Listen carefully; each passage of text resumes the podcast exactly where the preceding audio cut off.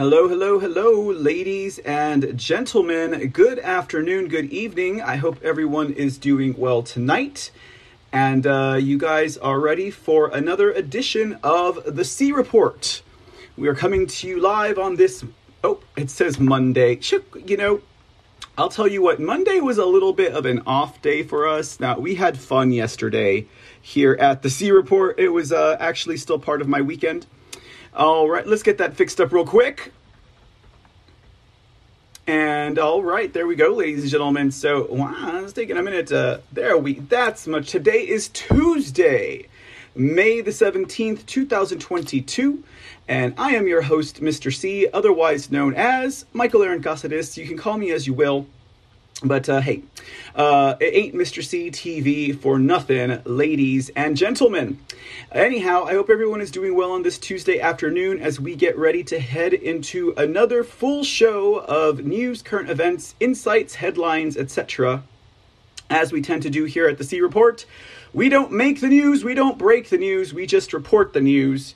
We don't uh, we don't investigate the news. We don't uh, we don't uh, harangue the news. We just share the news, ladies and gentlemen, and that's what we do here. And we have quite a show for you guys today. Of course, as you all know, there is a whole lot of stuff going on right now. I don't know if it's in part because of the uh, the full moon uh, blood lunar eclipse madness, or if it's just because um, the summer of well, what they quite often refer to as rage is beginning to heat up. I personally wouldn't want to put any credence to that, you know, not not put any power into uh, the rageful, um, eventful, uh, often fiery, and sometimes hateful. Well, let's let's just be honest with you guys. I mean, as much as I don't like to use that word, um, quite often uh, the actions of those who engage in the uh, destruction of property and in the um, harassing of uh, citizens and leaders and politicians, it's it's usually quite inspired by that word, which is hate. So it is hate filled, I guess you could say. But uh, well, we do our best to combat that hate, ladies and gentlemen, as we can, and of course. As everyone recognizes, one cannot combat hate with hate, right? Uh, does that mean that we should just uh, lay down our bodies and allow them to do whatever they want with us? Of course not. Of course not. You know, it took me a long time growing up to learn the difference between uh, violence and self defense, and that in part is because I was not taught much about self defense. But you know what? We grow up and we live and we learn and we figure things out for ourselves, and that is the beauty of the human spirit, mind, and body. Anyways, that has hardly anything to do with anything per se. But yeah, like I was saying, a lot of stuff going on yesterday, uh, this weekend, actually, really this weekend. I was still, you know, reliving the glory days of the American Freedom Tour, which uh, came through Texas uh, just uh, this past weekend on Saturday. Uh, so if uh, none of you guys got to catch that, or if any of you guys did not get to catch that recap that uh, myself and my dear friend Mr. Java did on yesterday's report, well, then, you know, I would say, hey, go back and check out that recap. Um, a replay over at our Rumble, over at our Foxhole account. You can still catch, and Clout Hub as well. And then uh, Twitch, you can catch that for maybe about eh, 13 more days or so. 13 more days or so. Uh, also played some clips I was able to um, um, video record, uh, digitally record, however you want to put it, of some of the speakers. I have those posted now over at my Rumble account. So uh, if you would like to check out uh, pretty much the full speech from Pastor Mark Burns, uh, about uh, half the speech from President Trump and a good third of the speech from uh, Kimberly Guilfoyle. Those are live now for your enjoyment, and I may consider uh, posting a few of the other shorter clips I had of the presenters, ladies and gentlemen. Maybe I'll even um, post the recording I have of Ted Nugent shredding the um, um, national anthem, right? Why not, right? It was worth it. It was worth it. Anyhow, ladies and gentlemen, uh, um, we've got uh, quite a few stories to cover for you guys today. Uh, we'll be talking about some of the uh, fallout and pushback from the 2000 Mules uh, documentary, of course, uh, by way of True the Vote and Dinesh D'Souza that hit the world, right? Uh, a couple of weeks ago now, a week ago, week and a half, two weeks ago or so. A lot of things occurring because of the 2000 Mules phenomenon, ladies and gentlemen. As much as uh, many would like to ignore it and uh, and attempt to debunk it, uh, I'm actually quite uh, quite um, happy uh, that uh, Catherine Engelbrecht and Dinesh D'Souza are actively debunking the debunkers, right? And in doing so, they are giving us, we the people, the ammunition and the knowledge that we need in order to uh, respectfully and um, eh, you know uh, in a very nice and cordial manner um, refute the debunkers ladies and gentlemen it's always fun to do that you know it's always fun to um, engage a troll or a a, uh, a, a debunker, ladies and gentlemen. It's always fun to do that when you do it in a very civil manner. And the reason why that's fun, ladies and gentlemen, is because obviously, as we've all learned uh, over the past four or five years, they just thrive on negativity. Oh, do they thrive in negativity? You know, uh, but you know, Take, for example, uh, Truth Social, ladies and gentlemen. Take, for example, the Foxhole, right? Well, we don't really have many trolls over at the Foxhole, but you know, over at Truth Social, they are creeping in there little by little. Now, they are very much so walking on eggshells over there at Truth Social. The, um, the trolls and the debunkers are. Uh, they actually will engage you in a, uh, a res- well, respectful manner. I guess we could say respectful, right? They will uh, they will make their point, right? Um, but they they haven't quite gotten to the uh, name calling and the uh, f bomb dropping and all that you know uh, negative um, parlance that uh, we really don't need in our lives, right, ladies and gentlemen? Right now they're playing the coy kind of. Um, oh, they're they're very hesitant to get you know to get have their guns ripped out and roaring, ladies and gentlemen. Passive aggressive is another way of putting it. I don't know if you guys have learned how to read a passive aggressive poltros po, troll post, excuse me. Uh, but you can kind of tell, guys. You can kind of tell because you can. You just the the post will read like they are holding something back. You know what I mean? Like they're they're not saying something they really want to say. You could almost read their souls in the post, ladies and gentlemen. But you know, over at Truth Social, we uh, there are a few of them already. I've I've come across, you know, and uh, yeah, engage them in a civil discourse, and uh, you know they'll soon be gone, as usually is the case. But uh, I don't know why they're walking on eggshells. You know, I guess they just don't want to prove that they're just you know unagreeable people with uh, disparaging points of view. But I mean, hey, they have the right to express themselves as freely as they like. They have the right to have their own point of view. Uh, but nonetheless, ladies and gentlemen, uh, those types of conversations are also short lived as well. I guess it's better to get into a fighting match. But uh, you can follow um, Mr. C TV, the C Report, myself, Mr. C, over at Truth Social at MRC TV. That's right, Truth Social at MRC TV. So uh, go ahead and if you've got the application, give us a follow. Uh, we're doing it's it's been pretty fun over there, guys. I am quite proud of myself for engaging as much as I am. I've never done such a thing in all of my life, but I gotta say the return on engagement for myself at least is quite satisfactory. Uh, it's it's like nothing I've ever experienced before, ladies and gentlemen. Uh, so uh, head on over to Truth Social. Got a lot of fun posts over there, and of course, drop in some of those news bombs, news items, stuff which with I don't come up with. I don't. I don't write it. I don't investigate it. I just share it, ladies and gentlemen, and that is my function in this world at this time and on this day. So I hope you guys are doing well out there. Looks like we already got a bunch of friends hanging out with us. If you're joining us over at Twitch, Clout Hub, or Rumble, welcome, welcome, welcome. Glad to have you with us. Please make sure you follow and or subscribe to the show so you can keep up with uh, the latest episodes and other, you know, shenanigans and sharings that we might uh, drop on the account, or I should say, I might drop on the account, right? Uh, per the rest of the friends, Aurelius Locke is in the house. P. Thaggy's in the house. Uh, Justice Song, good evening. Good to see you again. Glad you guys are joining us. Disco Ball Chaser, good afternoon. Thank you for dropping the links in the chat. And Tam Growl, Ta-da! Show me the voting. She says. Uh, what are? Oh, I was like, what are we voting on? You know what? Do you know what, ladies and gentlemen? Uh, I I actually. I actually made a conscious decision not to talk about the Senate hearing on UFOs today, or, or what are they called? UAPs, right? That's what we call them in the uh, brand spanking new millennia, two, de- two decades in uh, un- unidentified aerial phenomenon, right? So uh, I made a conscious decision not to talk about that.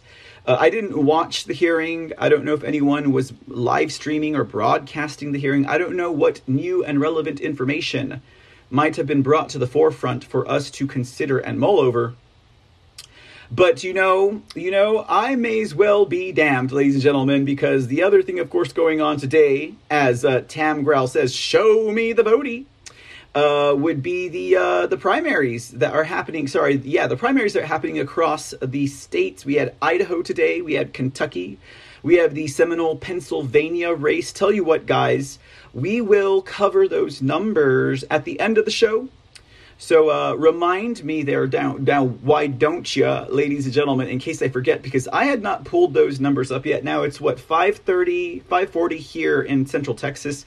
So that means the polls are already closed, uh, at least in some of the states. And uh, well, ladies and gentlemen, uh, we'll we'll we'll bring that to you. I'm I'm quite interested myself to know. Uh, particularly particularly in the case of Pennsylvania and then again, also uh, Idaho. I, I, actually am quite interested on what happened in the Idaho race today.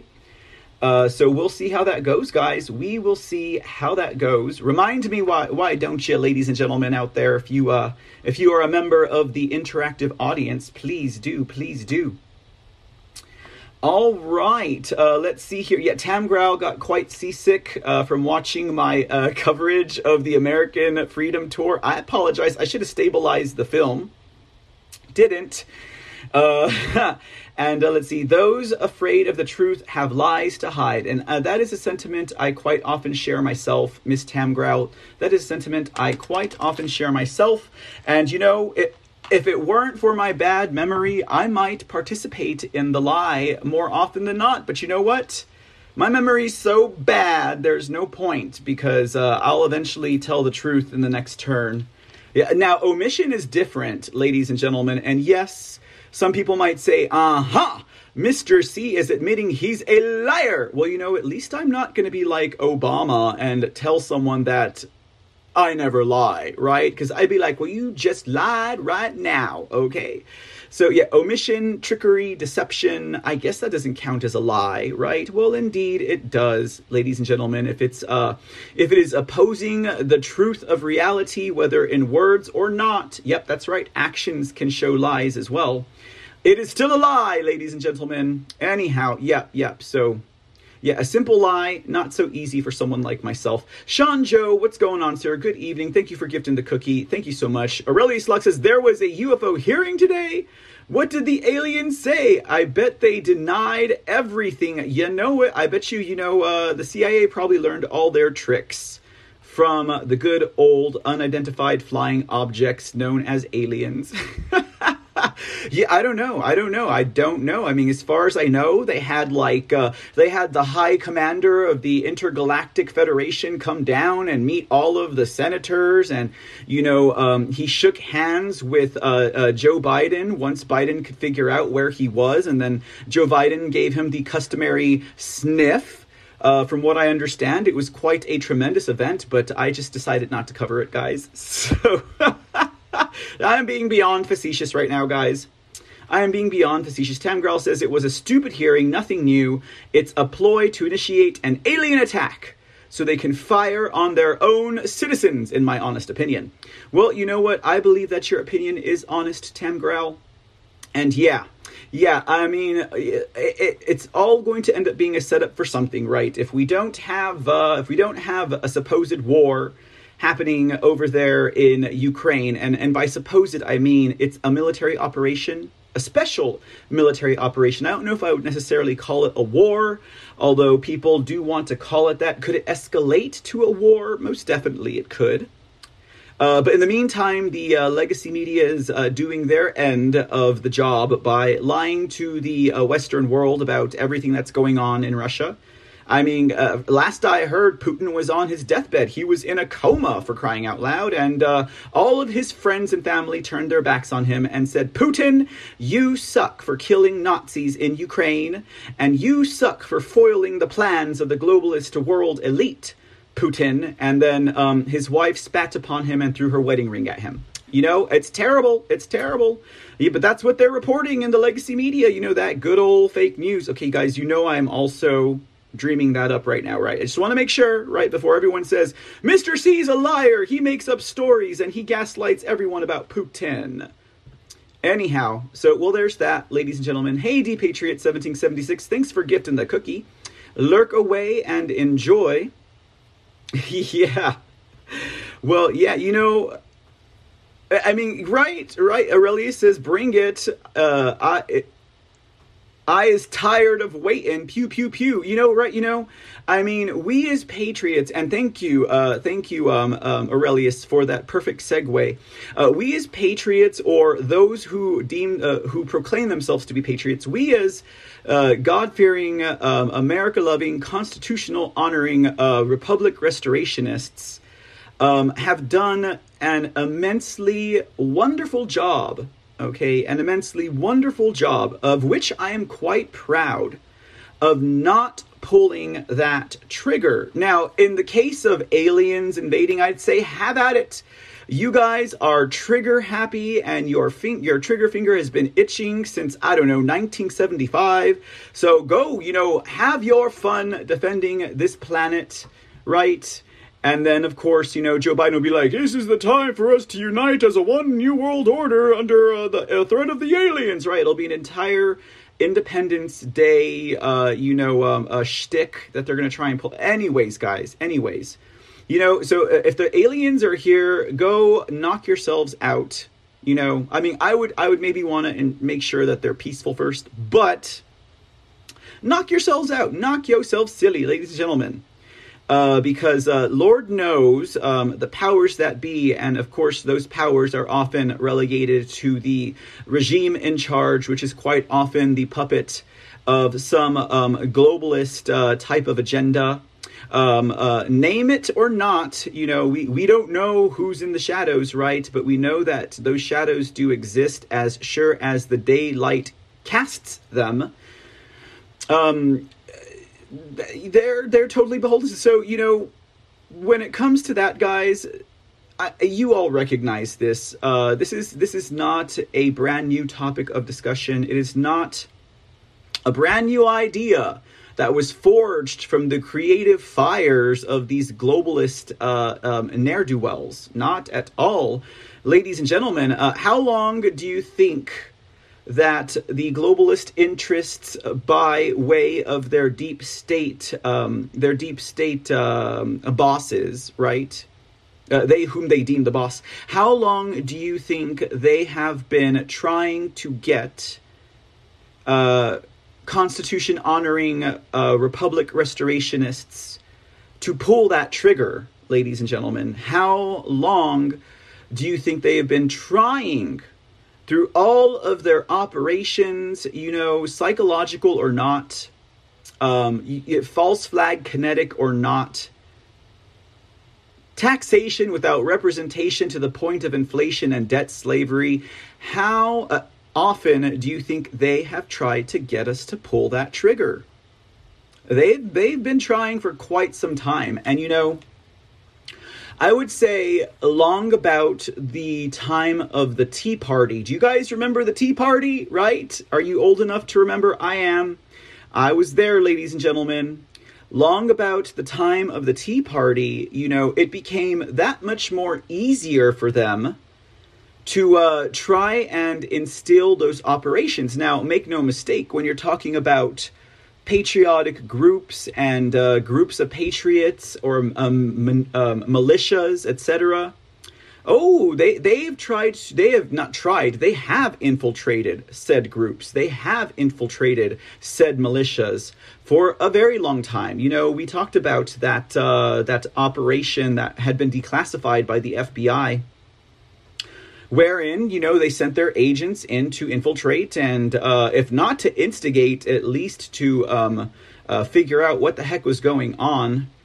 And we've all heard the stories of you know the infiltrated groups being instigated to violence etc and you know that has been one of their main ploys. But you know at the advent of the tea party okay which by the way i'm sure most of you guys figured out was hijacked right? It was hijacked uh, but it was it was easier for them to attempt those operations. And by them, of course, I mean three letter agencies and uh, deep state funded agendas, all backed by the globalists, in case I have to be specific, you know. And we have to be specific sometimes because there are those people out there who, if you do not read in the manual, three letter agencies actively infiltrated militias and patriot groups to either inspire, invoke, or figure out if they were going to do, I don't know, a mass shooting or, or rage against the government. They will think it does not exist. Uh, all for the all for the sake, I would suppose, of saving their credibility and um, and integrity, which is important. You know that is important. Uh, credibility, I mean, credibility is is a big factor here, guys. But credibility is also kind of tied in one's perception and, I mean respective individual perception, not a general sense of perception. So, uh, credibility can only stand so far as the person you're telling it to believes that credibility, but integrity, well, integrity is as viewed by actions more so than words. So, I get that difference right there, ladies and gentlemen. But getting back to the Tea Parties and the infiltration, and the operations to get patriotic Americans to get so fed up and pissed off that they're going to go storm the Capitol. Uh, not not like the uh, January 6th false flag riots that we all bear witness to and still feel the brunt of that operation. Uh, but but more akin to a civil civil revolution, right? Beyond the kinetic, uh, beyond the civilized uh, manner of handling and dealing with things but to violence, ladies and gentlemen, to ultra violence if necessary. You know, now the reason why I say with the advent of the Tea Party that became easier is because um, it, the, the Tea Party was a clear signal ladies and gentlemen, to the establishment, to the deep staters, to the globalists, that there was growing opposition to their cause and their agenda. And not only had that opposition grown, it was uh, it was organized and it was easy to see. Right? It it it came into the sunlight. You know those quiet minorities of patriots. Uh, that that uh, that small group of people who love this country had grown and in part because they were pretty pissed off, right? They were pretty pissed off, so it's not as if though they appeared out of nowhere, it was just bubbling forth. And now they had a party to represent them, right? You know, and so uh, it was easier to uh, it was easier for them to see it, and so at that point, it became easier for them to infiltrate and to demonize a particular ideology, a particular party, politically speaking as opposed to just general patriots, militiamen in their own separate little groups.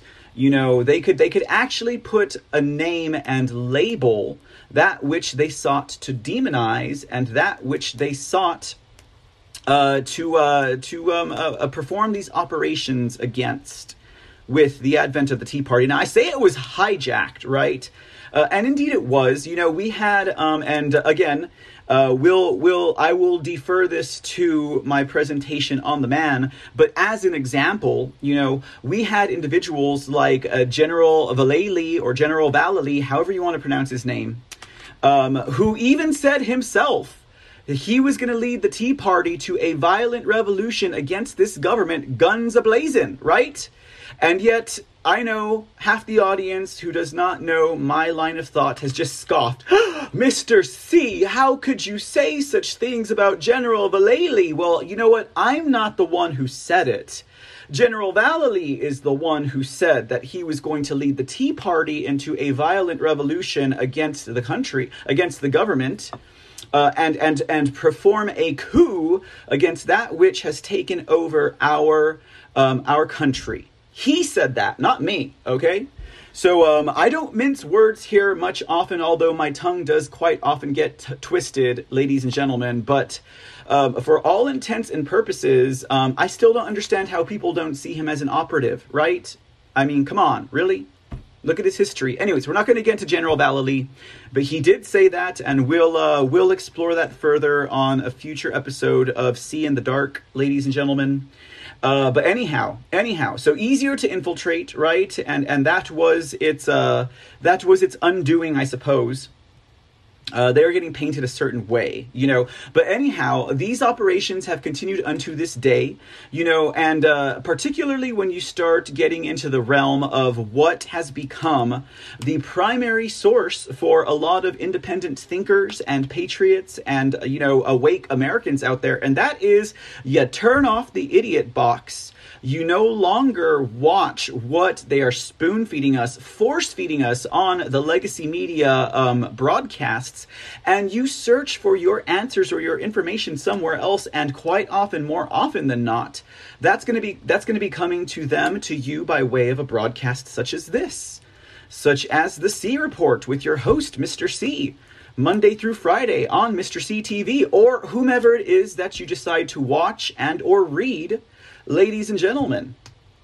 And to that effect, you know, as as the live stream broadcast, as the citizen led type of news show and you know, commentary, opinion, etc., etc., etc., began to become the primary outlets for independent thinkers and awake Americans. Well, you think that the deep state, the globalists, military operations, and three letter organizations did not figure out that they should perhaps infiltrate a show just like the one you're watching right now? Absolutely, they did.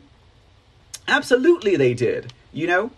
So I took it upon myself anytime I had a guest and or a, a an audience member that decided to go off the cuff and say, I'm sick and tired of this, and I wait, wait I'm mad as hell, and I'm not gonna take it anymore. I'm going to uh, organize my friends and my buddies, and we're just gonna shoot the bastards. And I would say, whoa, whoa, whoa, whoa, whoa, pump your brakes, please this is not about violent measures, okay? May the tree of liberty be watered with the blood of our enemies, right? Because I, I know the phrase, otherwise I wouldn't have uh, partially quoted there, guys. I know that the tree of liberty is watered by the blood of patriots and of uh, tyrants, but, you know, let, us leave the patriots out of this. We've done a pretty good job, is what I'm saying. I'm so proud of all of you out there for not succumbing to the itch of your trigger finger, for not succumbing to that violence, for not succumbing uh,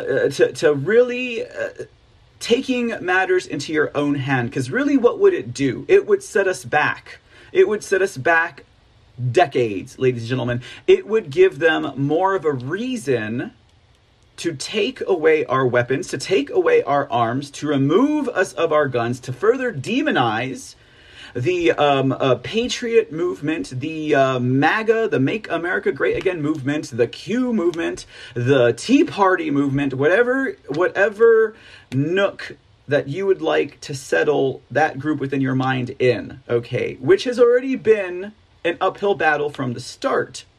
Granted, uh, there are many half awake Americans, semi awake Americans, and people who are just rather neutral or middle of the road that are waking up to everything that is going on. They're feeling it in their pocketbook, they're feeling it in their anxiety, you know? And, and I think it's safe to say that at this point, perhaps, you perhaps the the deep staters, and you know, when I say deep staters, I'm referring to the globalist elements within the United States of America. When I'm referring to the globalists, I'm referring to the ones on an international level. So the deep staters, of course, they're at uh, they're at such ends right now and, and they're at such odds with the way things are going. And not according to plan i would assess based on uh, what i've experienced learned researched and we all have throughout the past previous decades right? Uh, of kind of understanding what their agenda could be, uh, kind of hypothesizing on it, and then as time has passed, seeing that those hypotheses are being actualized through their actions, through regulations, through uh, unconstitutional laws, through false flags, through lies, uh, through the deception of the mainstream media and the politicians that follow suit right behind them. We've been able to see that agenda at least so, a bit more than just, uh, you know, a bit more than just that that cloud of haze uh, that comes with uh, with uh, uncertainty. Okay. Uh, but as I'm saying, guys, uh, I, I think it's safe to say at this point that their rope is so short that they're just going to start doing things to piss us off, right? They're just going to start doing things to make us mad and irate and want to seek out vengeance. Uh, you know, I mean, the the hot topic right now, of course, would be uh, the baby formula, right? When they're discovering uh, warehouses full down on the southern border just to ensure that uh, you know their um, their their stock, their warehouse uh, warehouse inventory, otherwise known as the children, are well fed and well kept, so that this way they can get back full return on their harvest. If you know what I mean, some of you guys know what I mean when I say that. Um, but uh, I I don't know when it when it comes down to this. Um, a baby formula shortage, they might be biting off more than they can chew because uh, they ain't going to be pissing off the Patriots as much as they are going to be pissing off all of the uh, government mothers out there and government uh, families that depend on their government to give them their baby formula. Right? And those are the ones that don't think twice about uh, bearing arms, ladies and gentlemen, when they get desperate, right? I am proud of this community, ladies and gentlemen, for not acting out in such a way. I can't express to you guys how much I mean that. So proud so proud. And you know, when it comes down to the mass shootings, we know that it's a split agenda. Aside from trying to uh, to uh, remove our Second Amendment right, you know, they're they're trying to demonize the patriots so that we are easier to pigeonhole, so that we are easier to blame, and we are easier to exclude from what would be accepted as uh, normal behavior in society against a specific group. And to that end, we know that uh, whether we can verify it or not, ladies and gentlemen, again, this is in the details of speculation.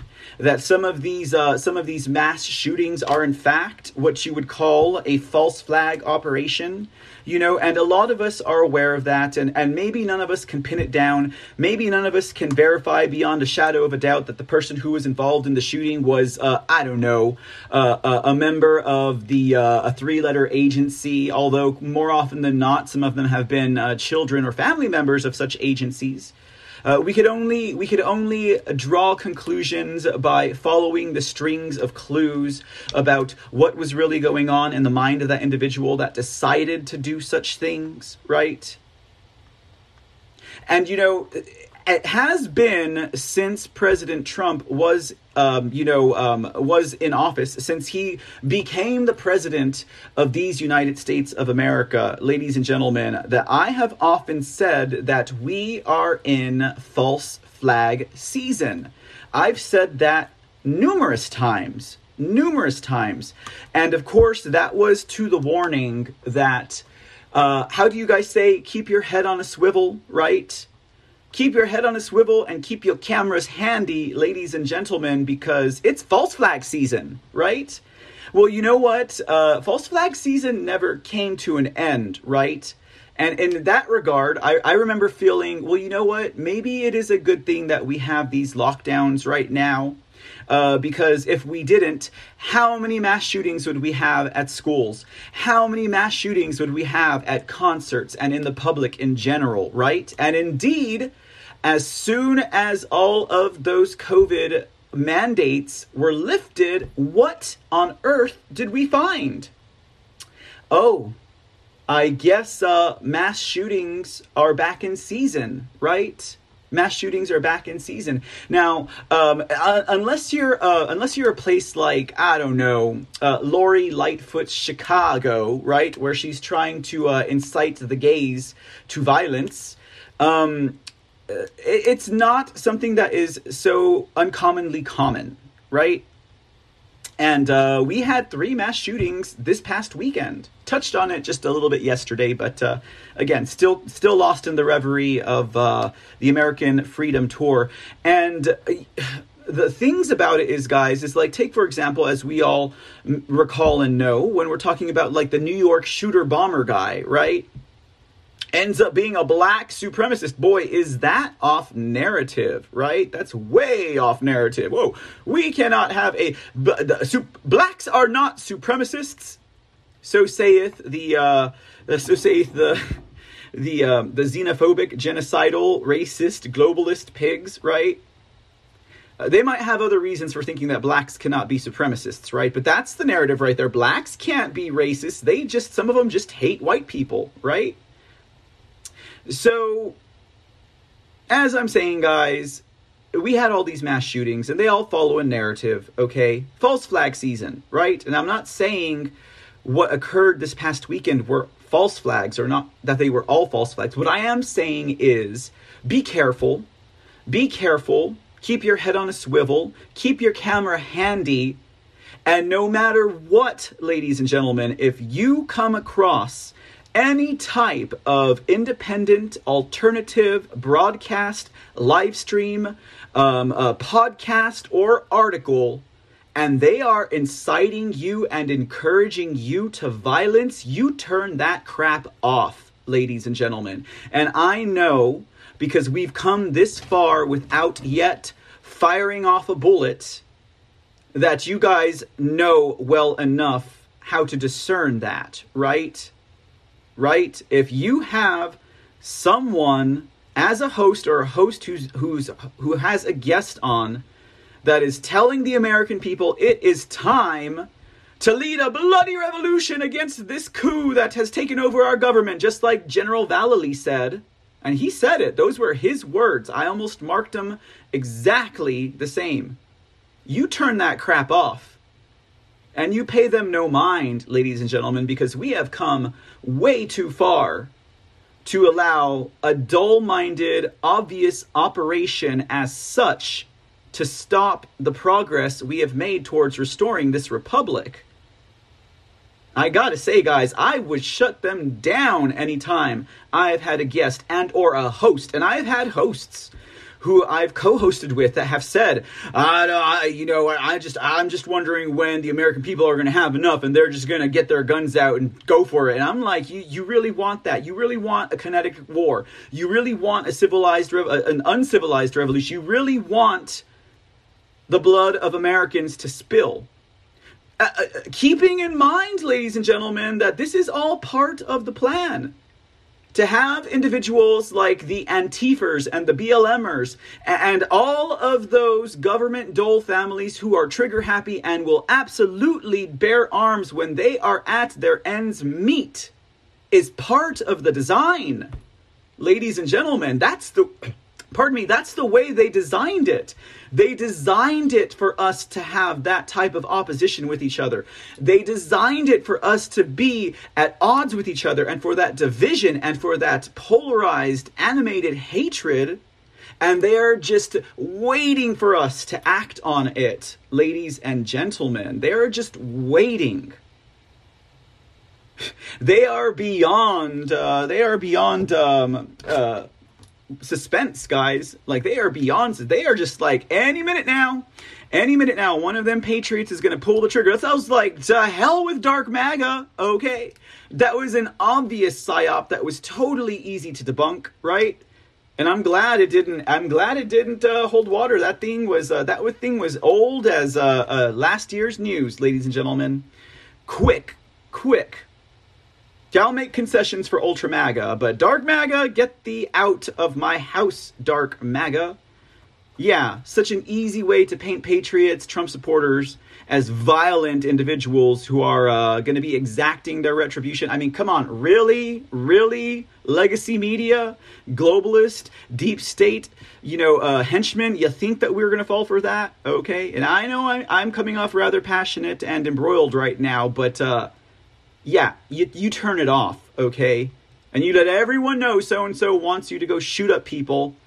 And uh, and maybe General Vallely will hire that person, right, to be part of their operation. So I guess what I'm trying to say here, guys, is like the operations run into broadcasts like this, guys. Okay, the operations run into broadcasts like this. Discernment has been the theme of this season, ladies and gentlemen, and uh, I'm thinking that a lot of us are beginning to exercise that, and I am uh, I'm content with that you know? Uh, so you know they have to run these operations right? And if the, if their operations are not genuine false flags then they're outright lies or they are um, they are they they skew the truth right? They skew the truth. Good example right?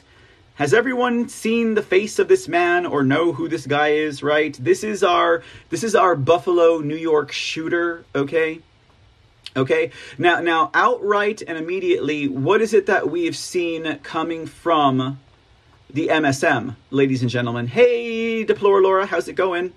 And while I'm saying hello, good evening, just Jules, thank you for gifting the can.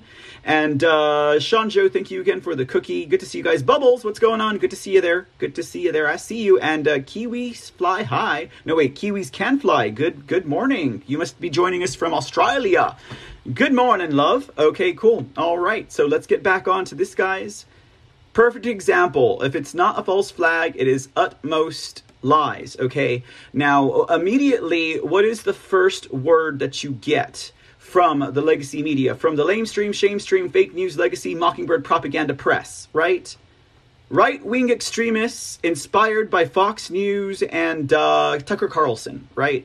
You know, was he an anti Semite? Apparently.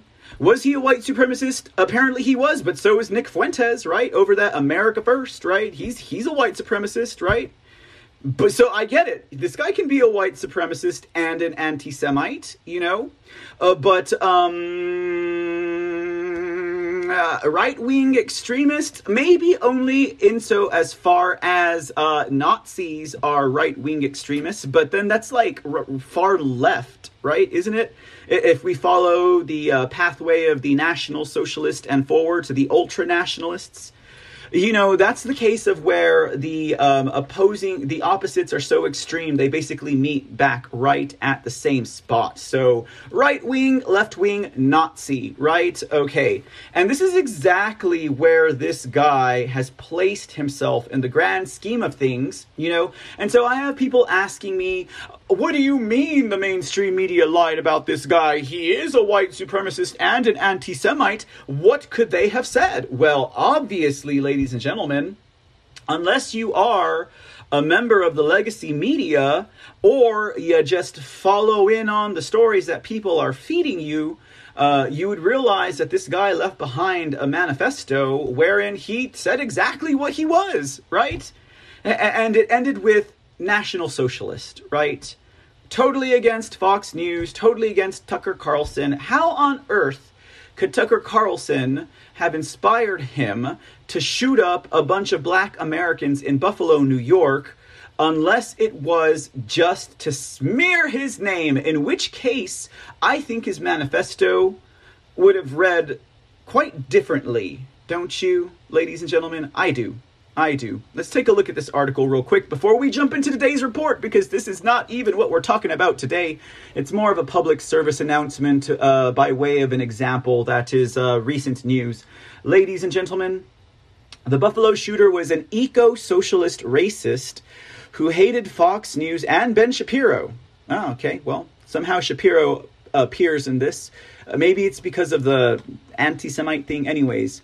Um, this article from uh, the Washington Examiner says the New York man who shot up a Buffalo supermarket Saturday kept no secrets about how and why he planned to murder as many blacks as possible. From his racist radicalization on the internet due to the coronavirus lockdowns to his specific choice of a black neighborhood with few guns, New York has cucked gun laws, he wrote, the shooter um, who made clear he intended to survive the massacre, the Buffalo shooter is no enigma.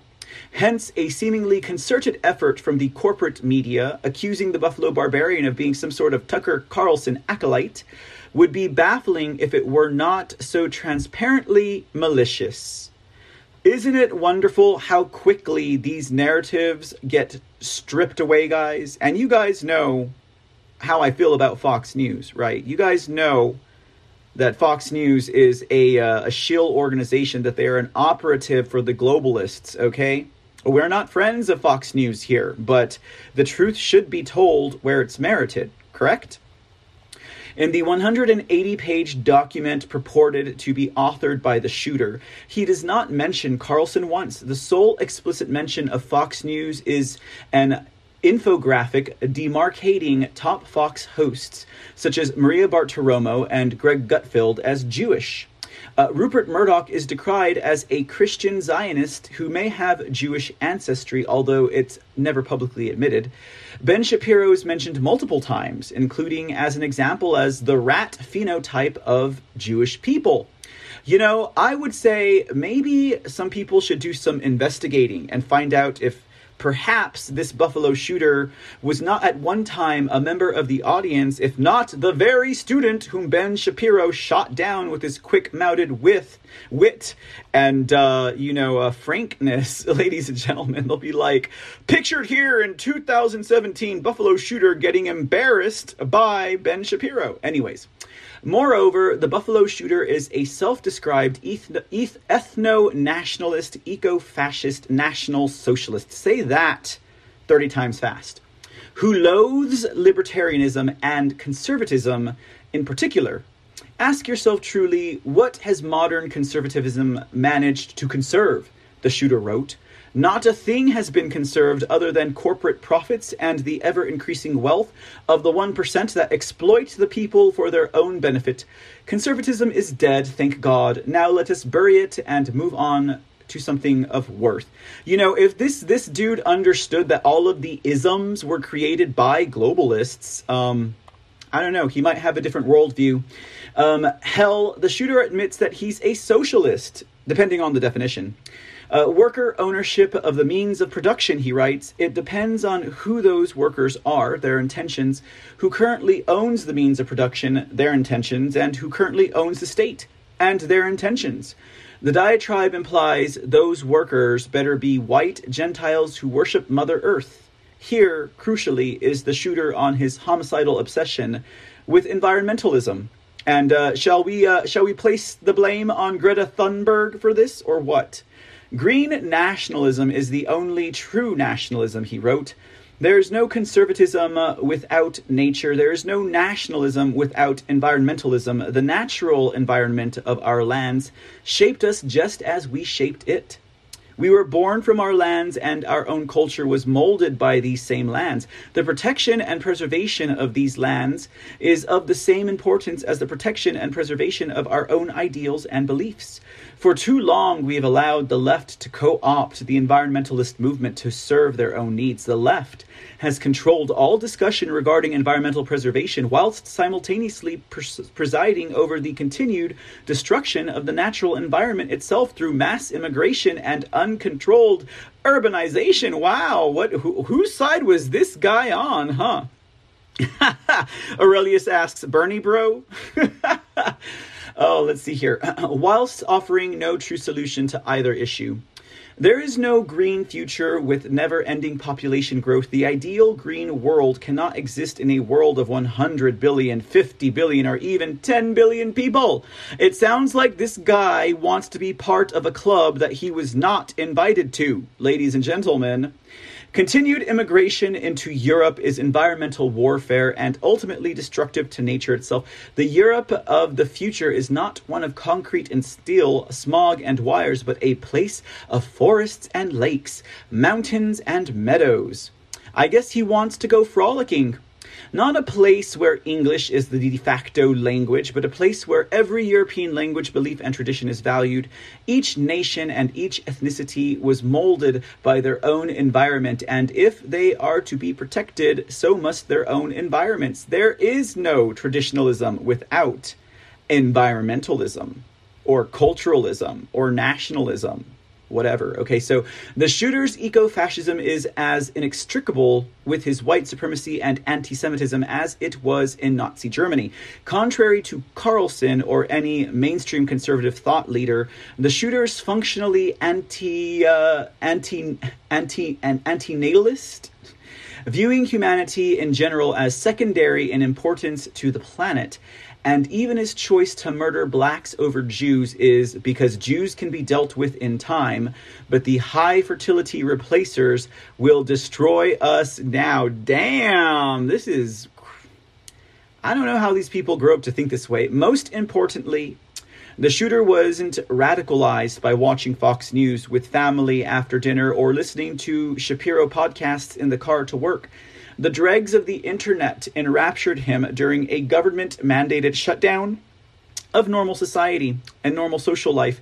But every available statistic the population at large ran rampant with vices, during the isolation of 2020, a few succumbed to the outright suicide even many more of the any even many of the more disciplined among us descended into drug and alcohol abuse but for an already broken person like the shooter his lockdown poison proved just as addictive as any opioid and for sunday's victims far more dangerous. Wow.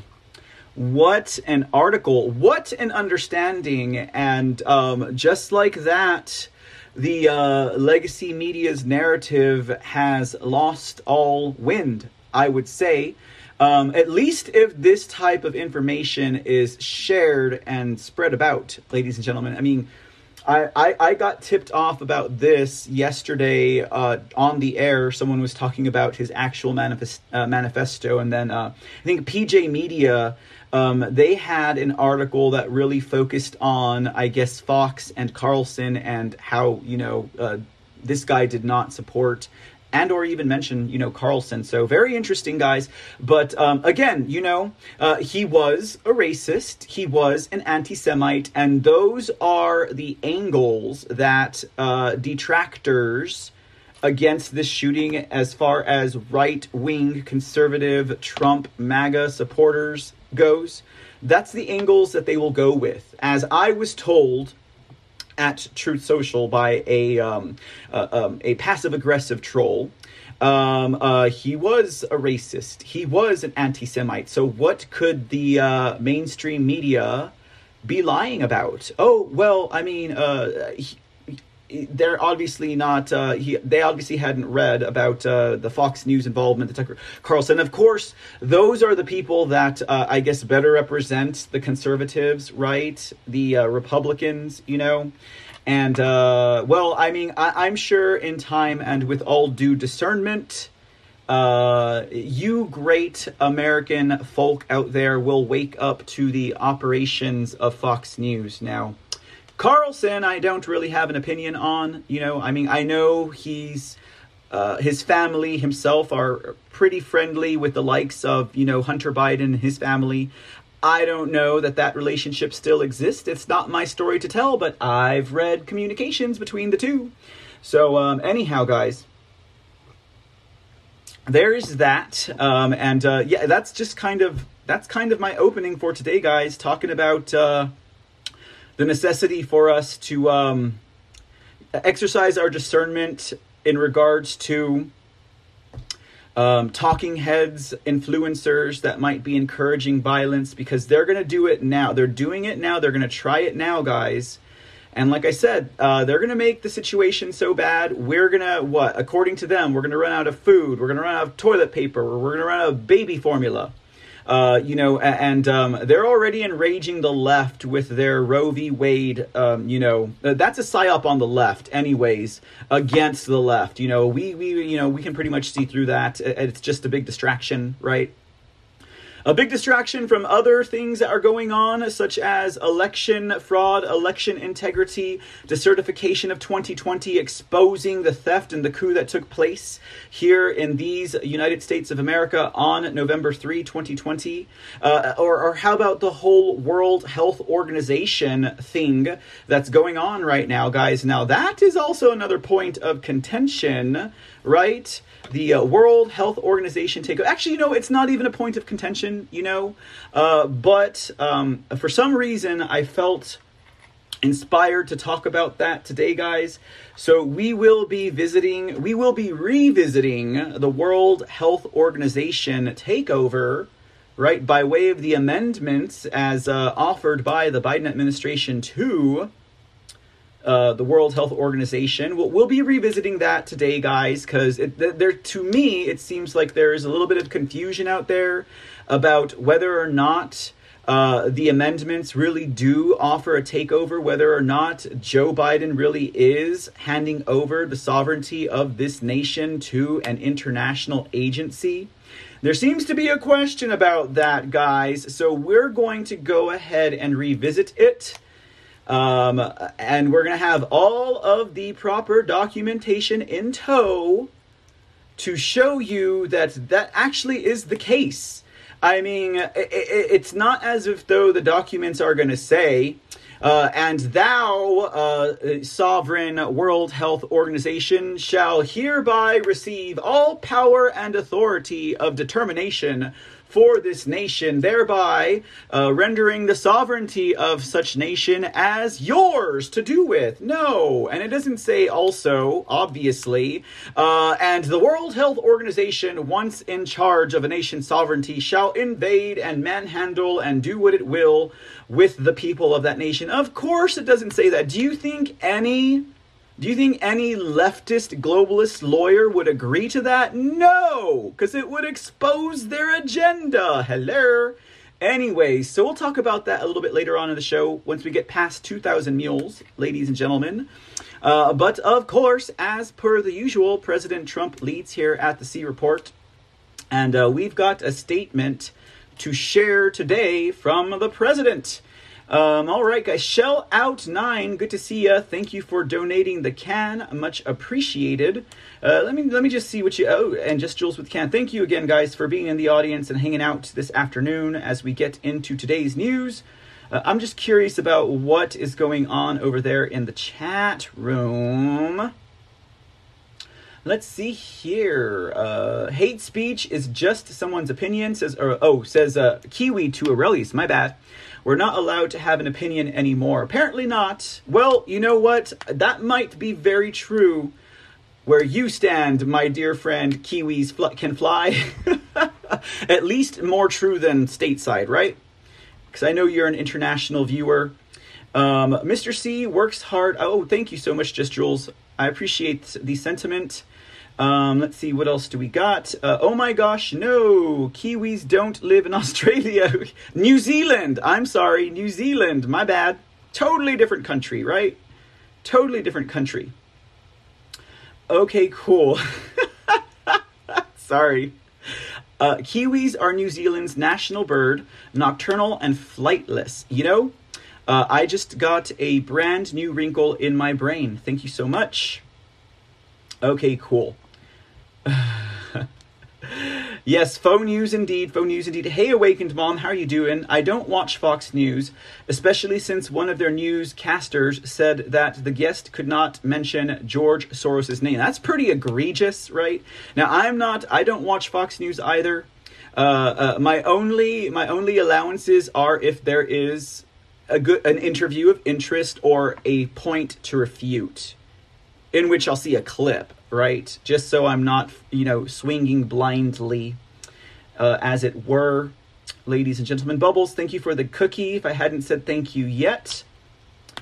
Okay, all right. Aurelius Locke asks if the shooter was from Ukraine, right? Well, I mean, I don't know, but if we have all those Ukrainian Nazi refugees coming into America, we might see more of that, you know. Uh, I think I think that their wire is a little bit shorter when it comes to uh, other types of uh, terrorists. Anyhow, let's get into President Trump's statement. It's a short one. Well, actually, it's not a short one. It is. Uh, it's actually a. Uh, it's actually an endorsement, ladies and gentlemen. What's up, ladies and gentlemen? It's Mr. C from The C Report, and I'm stopping in for just a sec to encourage you guys to head over to thecreport.com. At thecreport.com, you can get more information on the C Report, check out episode resources, follow our blog and get new articles every week, join our mailing list, and stay abreast on the latest news and information. That's right, head on over to thecreport.com. That's www.thecreport.com. And be sure to follow us on our social medias Truth Social, Rumble, Twitch, CloutHub, and Pilled.net.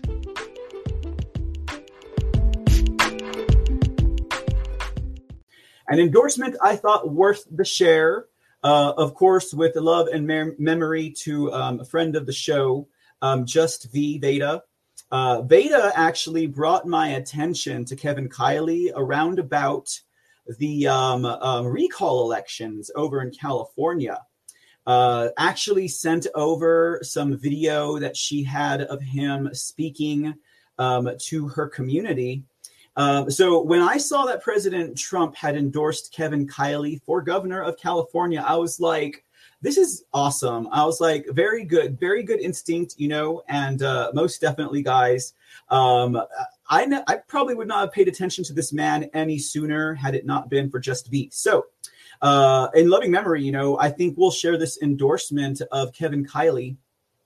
Now, uh, Kevin Kiley, um, uh, again, he is running for um, governor, if I'm not mistaken. Yeah, he's running for governor and uh, he's running against Gavin Newsom. He's actually had, I would say, uh, the most consistent record of any conservative in the state of California, right?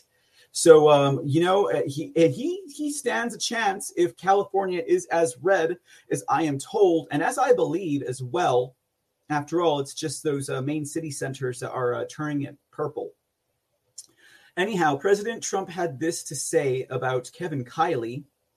Uh, President Trump says, Kevin Kiley, who is running for Congress. Oh, oh I, I apologize. I thought he was running for governor.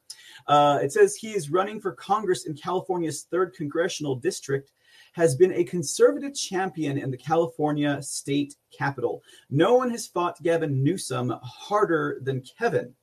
He does not wait for the fight like the do nothing rhinos who have watched California get absolutely destroyed by the radical maniacs in Sacramento. Kevin is smart and tough.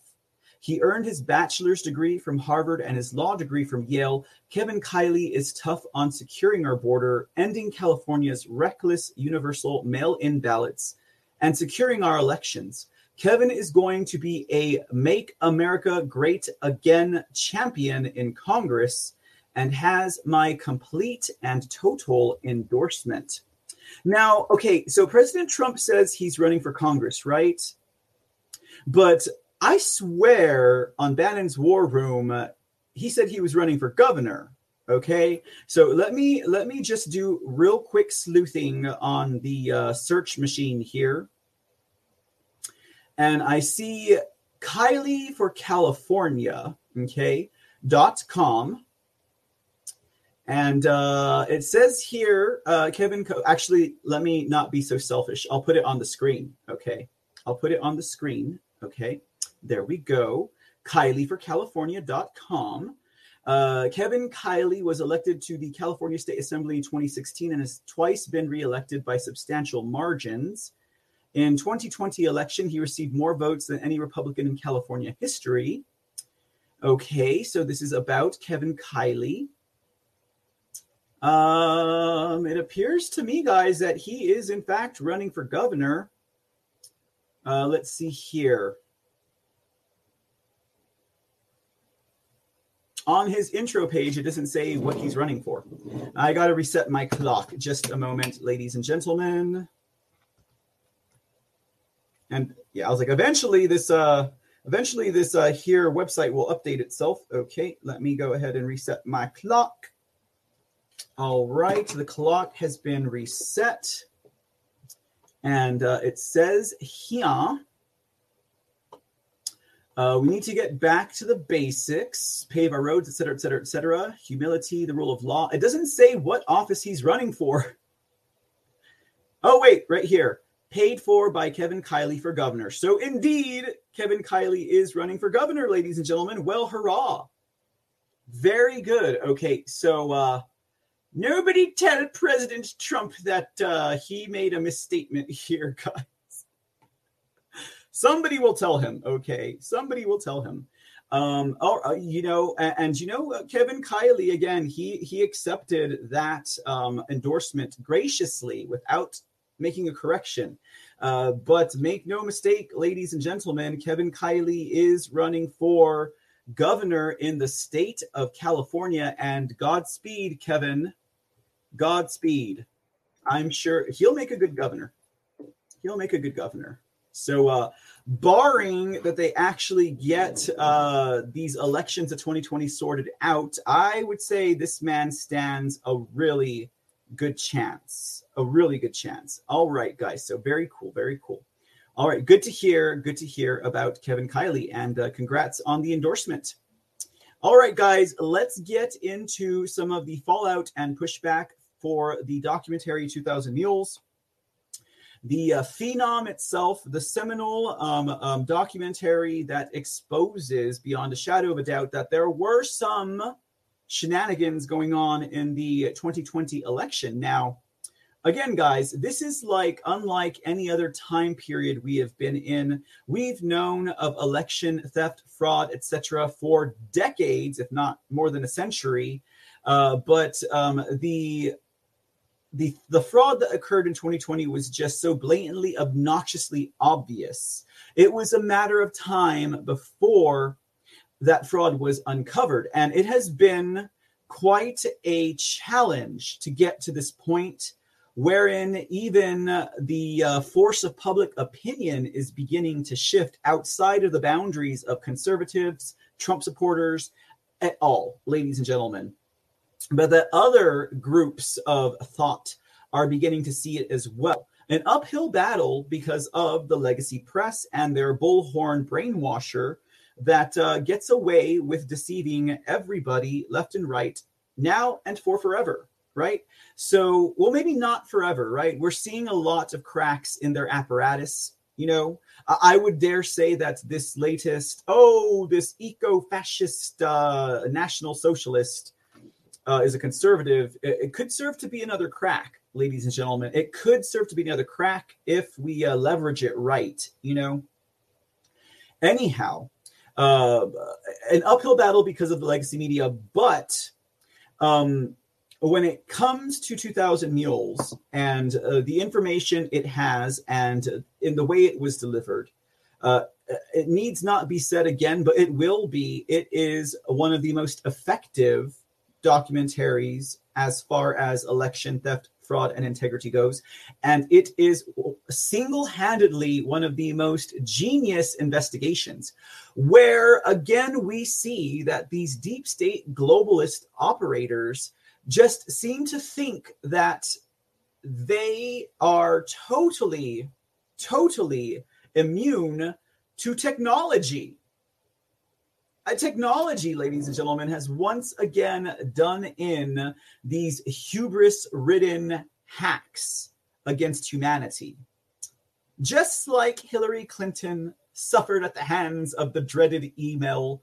Um, we have um, we have the um, election fraudsters, uh, the coup enablers, the treasonous bastards themselves, ladies and gentlemen, um, who are meeting their day because of the crazy evil geo tracking systems that were utilized in order to obtain the data needed to flesh out this investigation. Genius, Catherine Engelbrecht, Greg Phillips, True the Vote. Cannot say how much gratitude I have for that outfit. Very glad to have been sharing their story as far back as last summer, ladies and gentlemen, here at the C Report. And I'm glad that this documentary um, has received the attention that is merited it. And also, you know, also the um, uh, the gravity. People recognize the seriousness of it. It's starting to change public opinion because everybody knows that geo tracking is uh, is pretty. It's pretty um, uh, accurate um, as as they say, within inches. Okay, within inches. So. Uh, the good news here, guys, in case you hadn't heard, and I'm sure you all have, is that um, 2000 Mules will be back in the theaters, ladies and gentlemen. You know, and now most of us were already twice removed from the theaters before even the pandemic occurred, right? But um, everyone else still loves a good movie, and God bless capitalism and uh, God bless the free market. Um, it's because of those very elements that this film is going back into theaters nationwide because um, starving, underfunded, and ignored movie theaters who are just itching for an audience to buy their popcorn and get their ticket. We're like, please come back please come back show your film again. I mean the sucker sold out i think in just every about every theater that it showed in okay? So um, we have uh, let's information here for those of you who are wondering. The film 2000 mules is returning to theaters this friday. Around 400 theaters across the nation will perform a normal release with typical tip ticket sales and multiple showings each day beginning on May 20th. Ladies and gentlemen, with the success with the success of the movie, Dinesh D'Souza says, a lot of independent theaters began to call us, "Hey, why didn't we have this movie in the theater?" And we were like, "You know what? This is fantastic. A lot of our people love to see the movie in groups, love to see in the theater. In fact, we've been bombarded with people trying to organize groups. So, check your local listings, ladies and gentlemen, for the next showing of 2000 Mules in your neck of the woods and uh, go out and see it. Take your friends. They can't stop this machine now.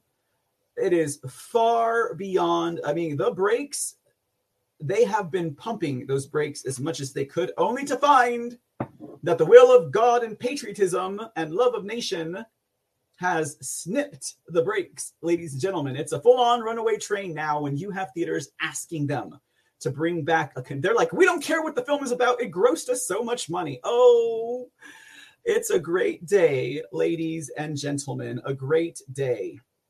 So let's move on to some of the uh, fallout and pushback aspects of 2000 mules and exactly how it's affected real in in real life uh, types of situations. We'll focus in on michigan first okay uh, now, Michigan, which obviously is one of the most corrupt states in the union, ladies and gentlemen, um, has been one of the stalwarts of um, um, election fraud denial, um, uh, pushing their own big lie about the security and accuracy of their elections in 2020 or otherwise. You know, I mean, it's just like every single one of these states in particular, the top five most contentious, fraudulent states, they all seem to bear the title of the golden standard for elections as far as security and accuracy. They all seem to be that way, guys. But we know it's not true, right? We know it's not true. Um, so, uh, what's going on in Michigan? It appears that um, because of the fervor of um, um, uh, 2000 Mules and what it sh- shared with the world, ladies and gentlemen, that uh, they might actually be wrapping up towards further investigations, guys, which is great news. Great news indeed, because they need it. They need all the support that they can get. And uh, let's see what this article, I believe this is from the Gateway Pundit, has to say. Uh, it says 2,000 mules, just tip of the voter fraud iceberg. Michigan investigators reveal mountain of new evidence of 2020 election fraud. Uh, it goes this way. Uh, with the release of 2,000 Mules, patriots around the country are seeing the truth about the obvious voter fraud that was caught on video at designated ballot boxes. The mules are those who are dropping fraudulent ballots into drop boxes. We know about the ones that were recorded and who were sloppy enough to keep their phones with them as they committed systemic voter fraud. Again, they fall at the hands of technology, right? Patriot Joe Brandis, who has been investigating Michigan voter fraud since the 2020 election with Michigan Citizens for Election Integrity, says This is just the tip of the iceberg of voter fraud evidence that is emerging every week and what's about to come. The Gateway Pundit reported on a wide variety of eyewitnesses who observed fraud just in Michigan. Many of those observers mentioned a very suspicious 3:30 a.m. Biden ballot dump of votes in Detroit at the TCF Center where absentees were being counted. The big steal deniers wasted no time in supposedly debunking the white van that witnesses observed on election night.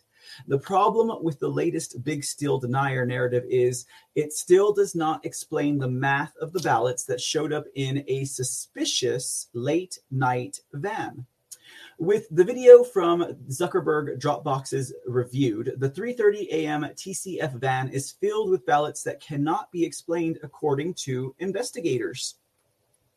Much less can the media shills explain why there were two van deliveries, another one an hour later at 4:30 a.m. to the TCF Center. Where did Detroit's 3:30 a.m. and 4:30 a.m. Biden ballot dump votes come from?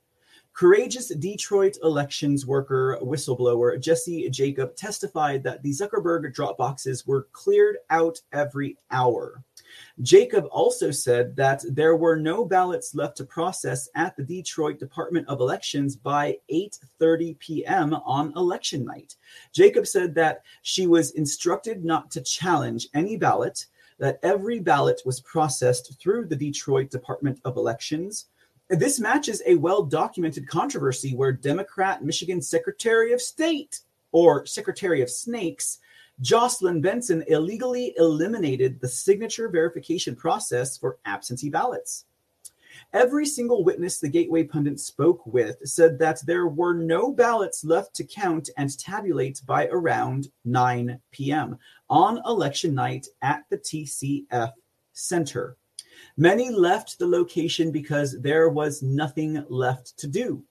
Every other county in Michigan, other than Wayne County and three others that tilted heavily for Biden, had already reported their totals on election night.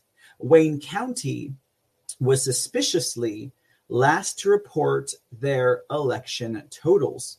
The Edison data from Michigan was showing voter results in real time, a service offered to media outlets. The Edison data for Michigan shows a major spike of late ballots in Wayne County slash Detroit.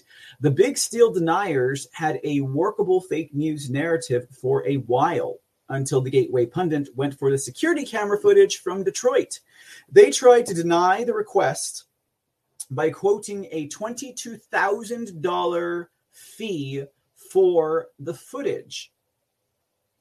Um, Gateway Pundit publisher Jim Hoft published this exclusive after he and Cassandra Fairbanks reviewed the footage and blew up the entire mainstream narrative. When Hoff posted on the article on Twitter, which is the video proof of the Biden ballot dump, it was the final election fact that got Hoff permanently banned from Twitter because he violated the civic integrity policy for a while, Twitter banned the vote fraud van, saying a video of the van was nudity or sexual in nature. Oh, that's so sexy.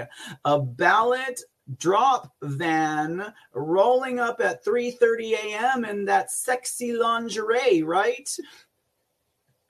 Anyways, uh, and there's the picture of the van, ladies and gentlemen, for everyone to see the ballot dump van, right? This white van clearly delivering ballots was noticed right away by Patriot Shane Trejo, who went on and alerted the Republican Party attorneys that Detroit was about to steal another election through um, through absentee fraud. Trejo was the Paul Revere of the voter fraud that night. Detroit says only 16,000 votes in late night ballot dump that media lied about for months. City of Detroit senior advisor to the city clerk Chris Thomas claims that only 16 ballots, uh, 16,000 ballots arrived in the 3:30 a.m. Biden ballot dump. Chris Thomas also only admits to the 3:30 a.m. Biden ballot dump, not a second one later that night. But Patriot Joe Brandis notes Michigan added 149,000 votes for Biden at 6:31 a.m. the day after the election, where 94% of the votes were for Joe Biden. Where did those votes come from? If most of the other counties had already reported their final totals by 8 p.m. on election night. The big still deniers are now saying that it was all just late arriving absentees, though. They dropped all their gaslighting about the van being fake, food, camera equipment, but they say that it's just legal late ballots without doing any other investigation. The big still deniers simply take government PR flacks at their word. They ask Chris Thomas if he stole the election for Biden and report that it's debunked. When he lies and says no, they don't perform any journalism. They just repeat the talking points. There are only a few sources of potential late arriving absentees. One, Zuckerberg drop boxes. Two, satellite voting centers. And three, last minute in person same day registration voters. Video evidence now proves that there's no way to account for even 16,000 late night ballots. Jessy Jacobs said the Zuckerberg drop boxes were cleared every hour. Patriots in Michigan have reviewed the video from 19 drop boxes and estimate that no more than 61 total votes are observed being picked up at the 19 boxes they have reviewed video from, an average of three per box in the last hour. The most ballots observed collected from any single box was 13. That same rate across Detroit's 30 drop boxes only yields 90 last minute Dropbox absentee ballots being picked up by 8 p.m. In addition to the Zuckerberg drop boxes, there were also 23 satellite voting centers where voters could drop off ballots in Detroit. Witnesses relay that roughly the same number of people voted there as used the drop boxes. That explains 69 additional votes. The number of same day registrants who voted in Wayne County's clerk's office was 455 on November 2nd and uh, 1,471 on November 3rd. 90 plus 69 plus 1471 does not equal 16,000. It's a mere 2016. The counting boards counted ballots in batches on election day, where they counted the absentees first, the in person vote second, and then counted the remaining ballots from the, that day last.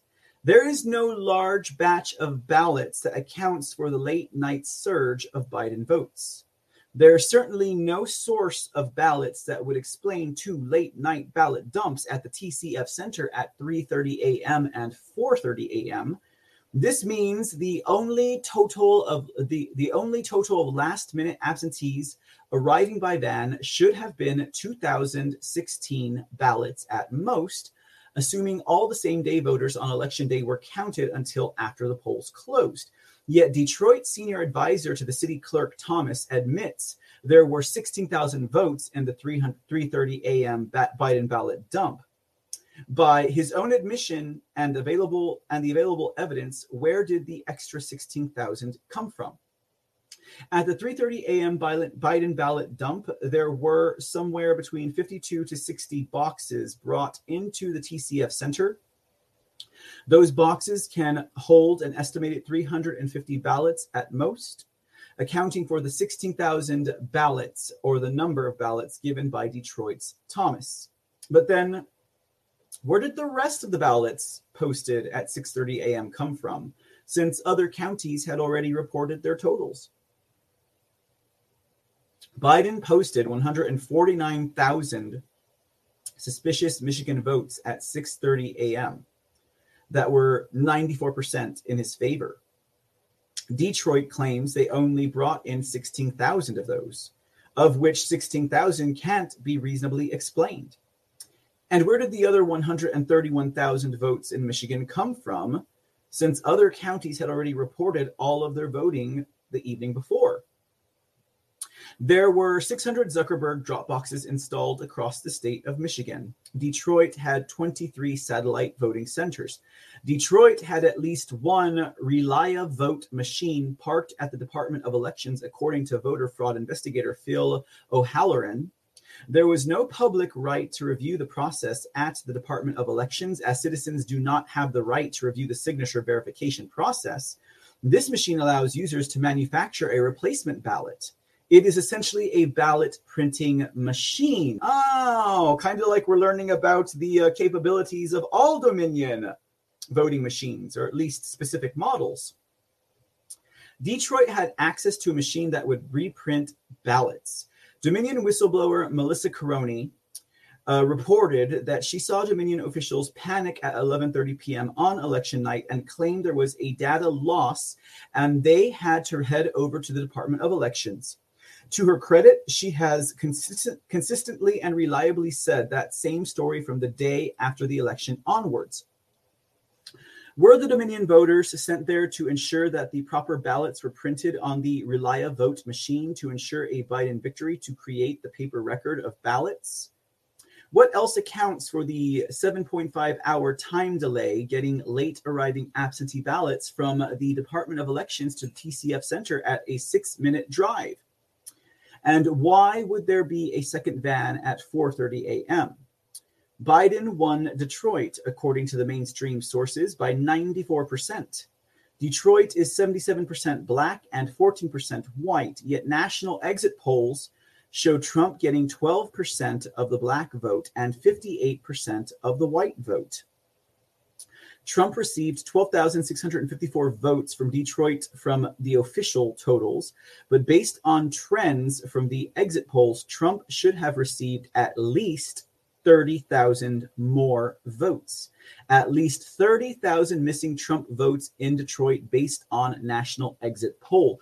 Were those missing Trump votes overridden by Dominion machines and then reprinted at the Department of Elections on a ReliaVote machine and then trucked over to the TCF Center to be counted at 3:30 a.m. and 4:30 a.m.?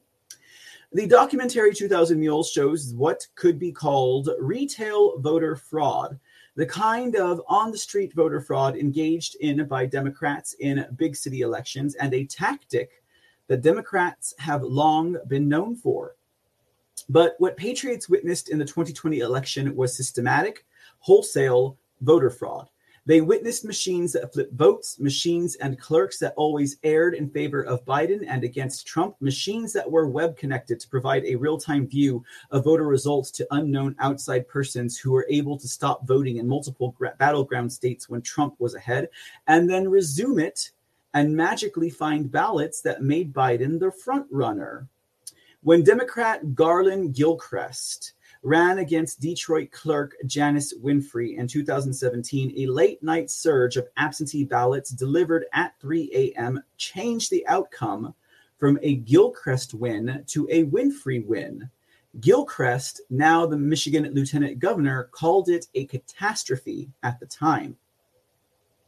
Why were there two van deliveries of ballots to the TCF Center in the middle of the night at 3:30 and 4:30 a.m. and where did those votes come from?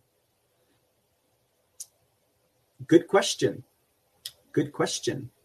Could merit another investigation, but I mean, it sounds like they got a handle on this one, guys. It sounds like they have a handle on this one. We'll see what happens. You know, I uh, that's a they had a lot more video footage uh, than I was aware of in Detroit, and that's a good thing, right? That is a good thing. All right, next story about looks like my stories are back in, backed up and okay here here we go. That's the uh that's the title i'm uh, looking for. All right. So it appears uh more fallout from 2000 mules. Uh, Yuma County Sheriff has opened an active investigation into 2020 election fraud. Now, if you guys may recall, uh, we listened to a uh, sound clip of um, um, a whistleblower describing exactly how the ballot trafficking fraud occurs in Yuma County. And appears to be part of a ring of some sort that's not dissimilar from like um, a drug cartel ring or you know a money laundering type of ring uh, so this press release coming uh, narrowly a few days ago um, uh, the sheriff of yuma county discusses um, the efforts that they are going to take in his county to uh, prevent future election fraud. So there's another good thing, guys. We've got real world people really taking this serious in the light of the um, obvious as displayed in 2000 Mules. Let's take a quick gander. It says here the Yuma County Sheriff Office and the Yuma County Recorder's Office are working together to actively examine cases of voting fraud from the 2020 general election and now a recent pattern of fraudulent voter registration forms leading up to the 2022 primary election. As of March 2022, the Yuma County Sheriff's Office has 16 voting slash registration open cases. All relevant evidence is being formally documented by the Yuma County Recorder's Office and further investigated by the Yuma County Sheriff's Office. Some examples of the voter fraud Yuma County is currently seeing are the following impersonation fraud, voting in the name of other legitimate voters and voters who have died or moved away, false registrations, falsifying a voter registration by either use using a real or fake name, birth date, or address. This is being done by outreach groups who are paid for each registration form they submit. Therefore, are out soliciting voters into unnecessarily re-registering or falsifying form forms with Yuma County residents' identities. Wow, it's crazy that they already have a handle on that one. That's crazy. Duplicate voting, submitting multiple votes or registering in multiple locations and voting in the same election in more than one jurisdiction, and fraudulent use of absentee ballots. Requesting absentee ballots and voting without the knowledge of the actual voter, or obtaining the absentee ballot from a voter and either filling it in directly and forging the voter's signature, or illegally telling the voter who to vote for. If you suspect or witness individuals committing any of the mentioned voting frauds, share their name or any other identifying information to law enforcement immediately. The majority of voter fraud cases in Yuma County are related to duplicate voting, typically charged as illegal voting and false voter registration. Under Arizona law, illegal voting is a class 5 or class 6 felony. A person found guilty faces up to two or 2.5 years in prisons, fines, restitution, loss of voting rights, and or probation. Yuma County Sheriff's Office and the Yuma County Recorder's Office advise all Yuma County residents to go directly to the Yuma County Recorder's Office or Arizona Secretary of State's office. I don't think that would be a really good idea. Oh no, wait, to register to vote. Okay, that fine. To register to vote, to check your voter registration status and or update your voter registration in advance or uh, of the voter registration deadline of Tuesday, July 5th, 2022. I guess you guys can tell how I feel about Katie Hobbs, right? I was like, you can't take your evidence of voter fraud to Katie Hobbs. Are you kidding me? Anyways, all right, I should just finish reading the sentence, right? You can also visit uh, servicearizona.com, all one word, servicearizona.com, to use the online registration system. Do not fill out voter registration forms in the community unless it is a county employee, as they are being mined for personal information and often take over a month to be submitted to the county's recorder's office for processing. If Yuma County voters find any incorrect information in their current voter registration record, please notify the county recorder's office immediately. Anyone with information regarding a voter fraudulent schemes or believe they have been a victim of fraudulent vote, please contact the Yuma County Sheriff's Office at 928 783 4427 to remain anonymous, you may call 928 uh, 78 crime or visit yumacountysheriff.org to submit an anonymous tip.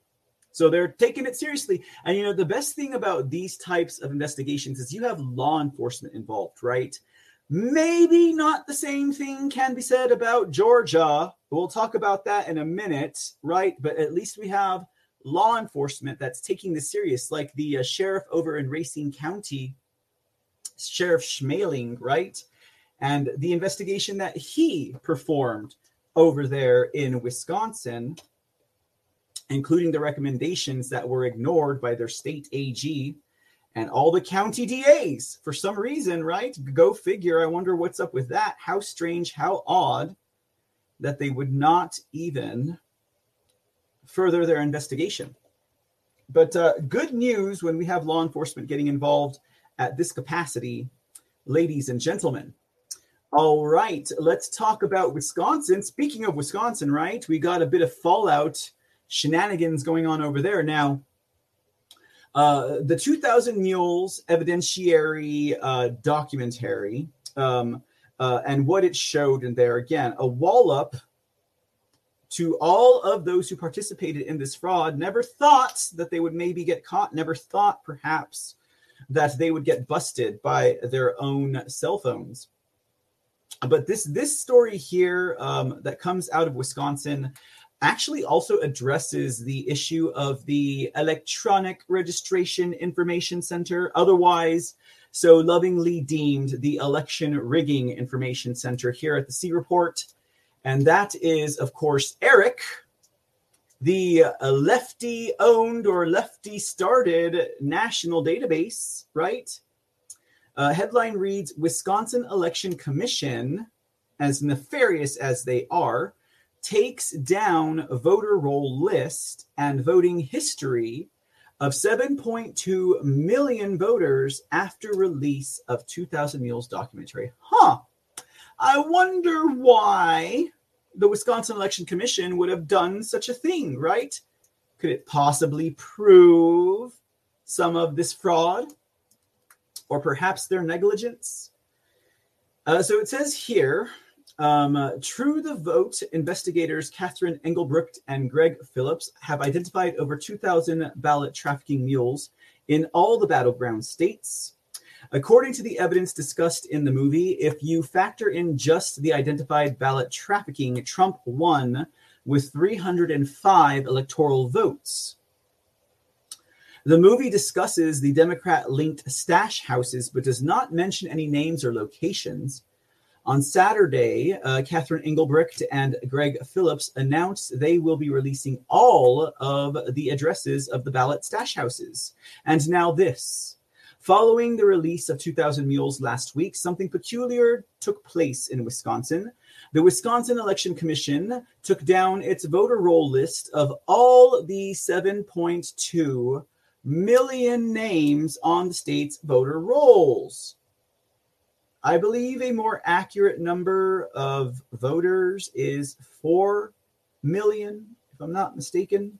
Wisconsin voter fraud investigator Jefferson Davis reached out to the WEC after his team noticed this sudden development. Here's what the letter to the Wisconsin Election Commission had to say it said, Good morning. The Division of Enterprise Technology has to renew. Oh, wait. Oh, well, we can't see his letter in um, uh, in this view. So let me uh, shift out of it real quick. Oh, yes, the good old Gateway Pundit. Okay, so uh, let's see here. Uh, this is what his letter had to say, and I'll expand that for better vision. There we go.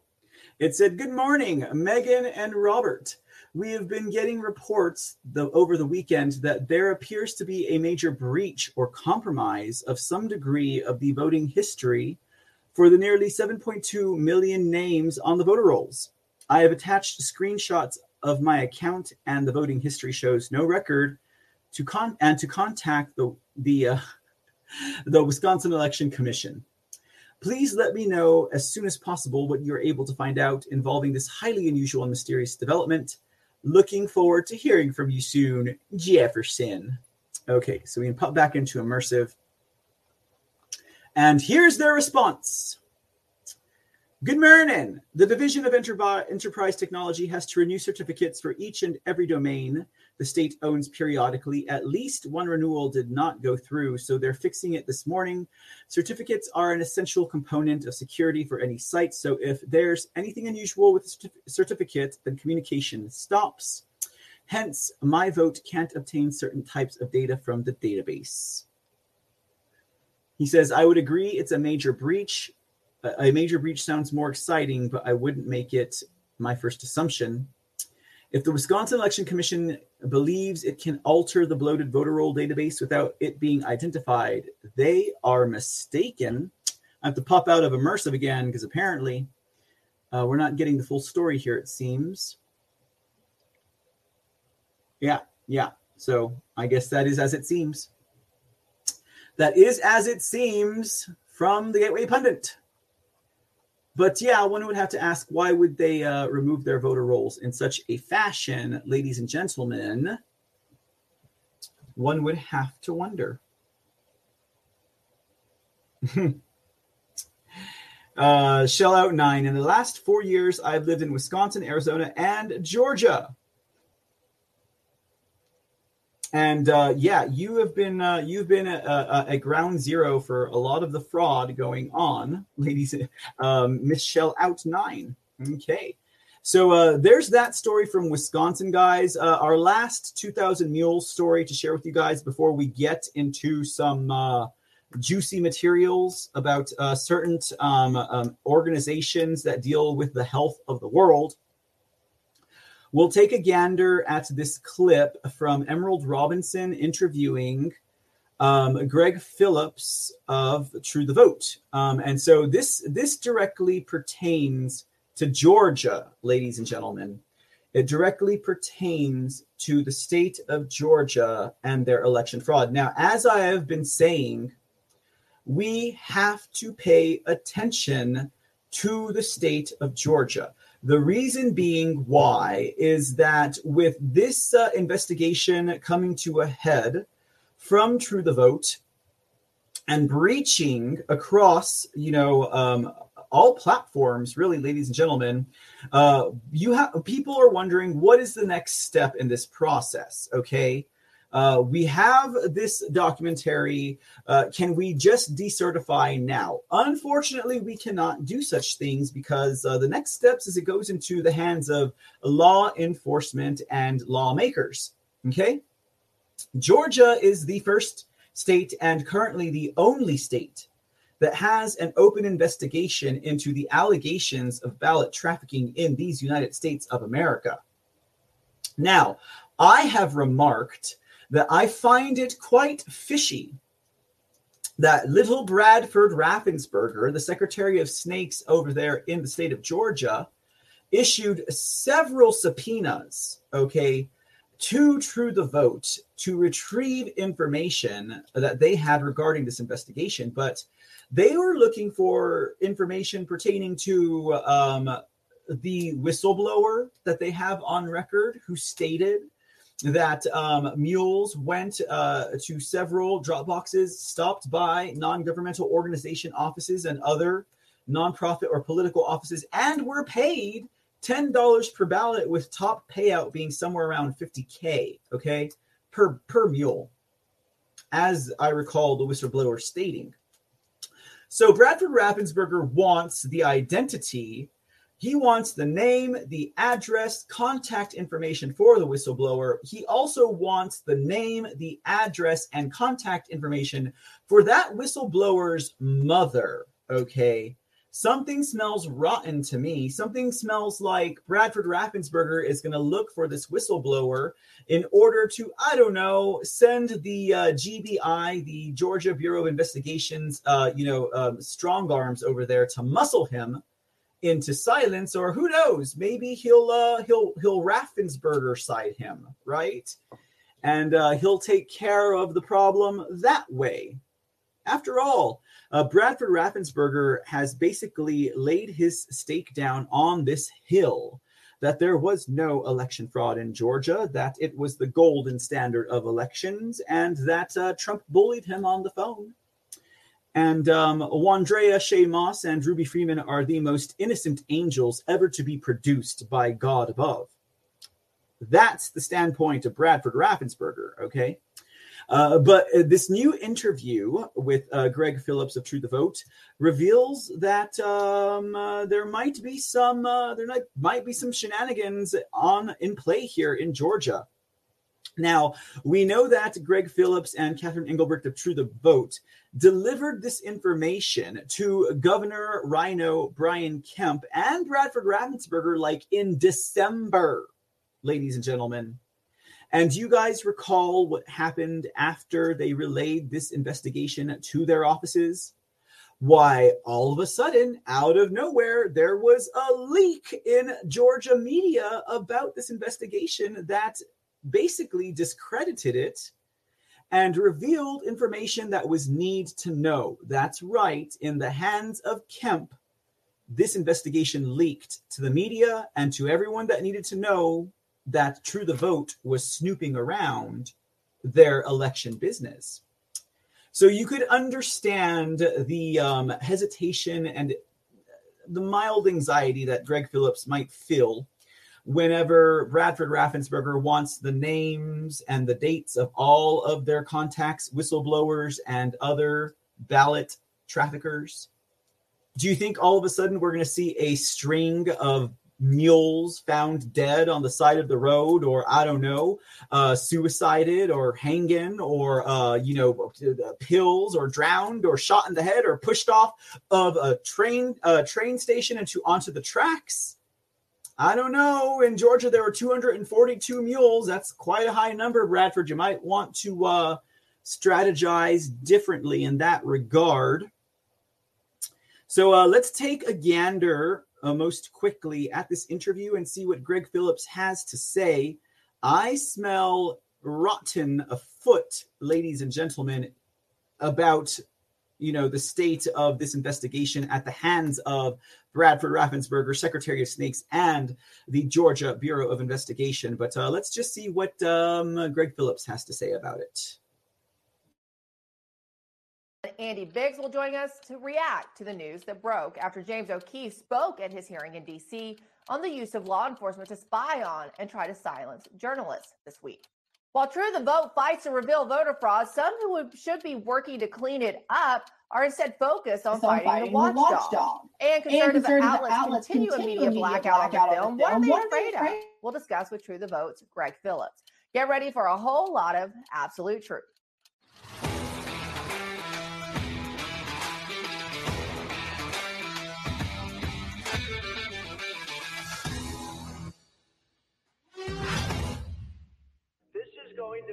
Fraud like you've never seen. Unleashing a barrage of false claims of fraud and corruption. Why is it always conservatives who seem to get censored? All right, Greg. What do you want to do? Release it all. The, the video, the data, all of it. Make it all public. The world needs to see this. Okay. Well, we've already built a plan. And I knew you would. So, uh, how long is it going to take? Um, give me a few weeks. I'm leaving right now wait for my mark. Then we will pull the ripcord.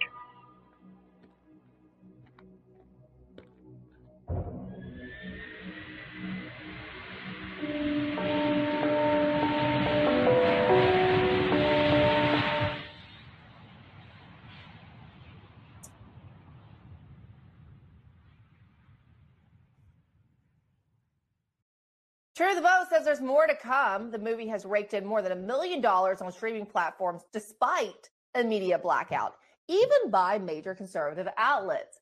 Now, here to join us to discuss the reaction to the film and answer the question for us about what's to come, or at least give us a hint, is True the Vote's lead analyst, Greg Phillips. Greg, welcome. Thank you so much for having me. You know, a lot has happened since the film came out. And before we get into what to expect, you're cl- clearly teasing uh, more to come. I, I, have to ask you because it's been a bit surprising, even to me, having worked in corporate media and at some of these outlets that aren't uh, featuring the movie or trying not to talk about it. What are they so afraid of, Greg? Well, we're we're 100% over the target. Um, we've been canceled pretty much across the board. Uh, there's one of the idiots at the Washington Post that's written seven articles in a row about us over nine days. Um, it's just, it's complete insanity. But you know what? It had to be expected, I think. They never thought that anyone would look at this video. They never thought that this level of uh, um, research would be done about the crimes that they committed. And that said, they, they're going to do anything they can to stop it. And this is conservative outlets too included. It's not just the Washington Post, Greg. And I'll I'll be honest with you. I have sat in Republican operative luncheons and listened to them for at least a decade complain about ballot harvesting, complain about Right. operations that you definitively show proof of. So what gives with the Republicans this time? Is it because it would show? I mean, if, if you go on the premise of the film and what you show, you'd have to say that Donald Trump won the election. Is that what they're afraid of? Well, I think it is, Emerald, but I think there's something deeper in all of this, and maybe this is the, you know, the sort of the paranoia of of me. I've done this for 40 years. There's a something that I've long called conservative Inc., and these people make a living on all of these problems. And so, if you fix the problem, they can't make a living.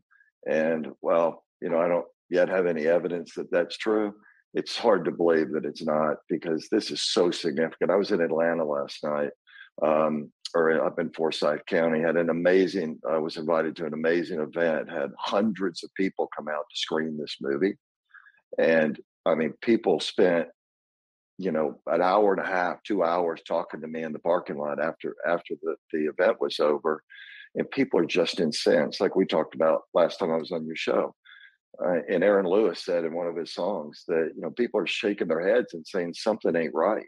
Well, now they get an, an opportunity to put their eyeballs on the what that something is, and they're not happy. They're not happy with Republicans. They're not happy with Democrats. In fact, somebody came up to me and sort of uh, she seemed to be a Democrat. I'm not I'm not 100 percent sure, and she said, "Well, I, I, just don't understand why you're only protecting Republicans." And I and I said, "Ma'am, uh, I'm not protecting re- protecting Republicans."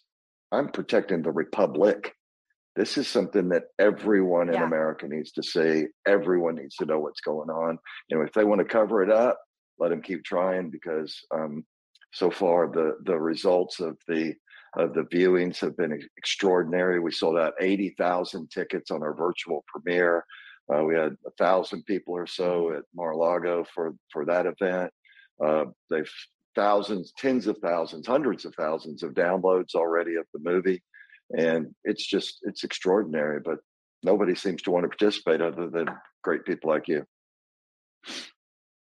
Well, and, and average Americans. I can't tell you how many people are texting me to tell me they've watched the movie and ask me if I've seen it and talk about it. But I want to go back to something you just said about the cover up because um, we have obtained an email here at the Absolute Truth uh, that that was a bit concerning when you're talking about not just Democrats but Republicans. This is a letter addressed to Governor Kemp and his office uh, from it appears to be your team, and I'm hoping you can confirm this for us. But a part of any investigation like yours at True the Vote, Greg, is con- is protecting your sources, right? And what some might not 100%. know is that you and Catherine Engelbrecht have done the due diligence of trying to protect your sources, but read in the appropriate government officials and give the evidence to the appropriate law enforcement so that they can follow up and do something about it. But they haven't been Right. ex- exactly respected, to be polite. Uh, in this letter it, sent by uh, it appears True the Vote uh, lawyers, it indicates that you gave some information to Brian Kemp's office, the Georgia Bureau of Investigation, and the FBI, and it ended up getting leaked to the media. In fact, a letter revealing the sources was leaked uh, back, and, and, and the letter contains information that, uh, according to this letter that you know we obtained, uh, was provided confidentially to the FBI, and that it should never have been taken from the FBI and given to the media because it dis- discloses these uh, confidential sources. And you also say in the letter, or the lawyer says in the letter, that it mischaracterizes, it mischaracterizes and selectively omits the evidence that True the Vote provided in a confidential meeting attended by the representatives of Kemp's office and representatives of the FBI. And the letter appears to minimize activities that the Georgia law enforcement officials failed to detect.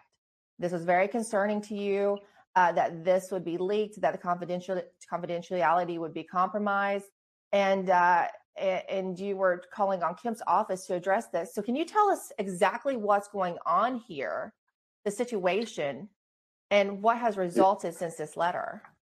Yeah, well, almost a year ago, I did go brief uh, Governor Kemp's office, um, his chief of staff in particular, uh, as well as the head of the GBI and three or four representatives from the GBI um, a year ago, and they chose to do nothing. Um, uh, it wasn't until Donald Trump mentioned this situation at a rally in Georgia in late September that they decided to do anything. Uh, so they waited four or five months, and then the what they did literally was go down rather than um, investigate and look at all of this. They chose to to pull the metadata from the file and burn me, burn a couple of my analysts by name in the AJC. And you just can't make this stuff up. And now what we're dealing with is um, we made a, a a formal complaint to the Secretary of State on uh, December 1st of 2021. So what is that? It's been about six months or so. Um, it was only a handful of days before the movie was released that they reached out to us, except what they did was they reached out to us with some subpoenas, not about our complaints, but trying to get me to turn over my sources and the, the witnesses who came forward uh, and who came forward, you know, not only with a commitment from me that I would never burn them, um, but with the expectation that they would never be burned. This is a very, very dangerous escalation in this. I believe that somebody's going to get killed if they're not careful. These people are stupid. The, the, the, the investigator himself and the people who fashioned this subpoena are going to get someone killed. They don't understand what they're dealing with. I'm not going to reveal the source. I don't care what they do. They can cuff me.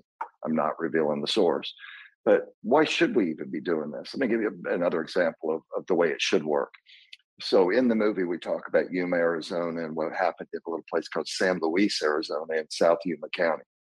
Um, and that location has been really a microcosm, in my view, of how how it should work. Um, there have been arrests, um, there have been convictions, mm-hmm. uh, there have been just in the last few days people pleading guilty to even more. And then yesterday, the sheriff came out and said, We have 17 more that we're looking at. Um, and, and really sort right. of denoted that that he's doing this. And we we also know that the uh, Arizona Attorney General's office, because we've been involved and in touch with them over the last uh, year or so, um, they're very active in this. They're collecting our data. They're looking at things as well. We're going to see some significant legislation coming forward out of Arizona, in part thanks to everything that's happening here. But when you have a local sheriff like in Yuma County, and you have the attorney general in the state of Arizona, and you have legislators that are moving significant legislation forward, that's the way it should work. That's why civilians like us do this kind of work.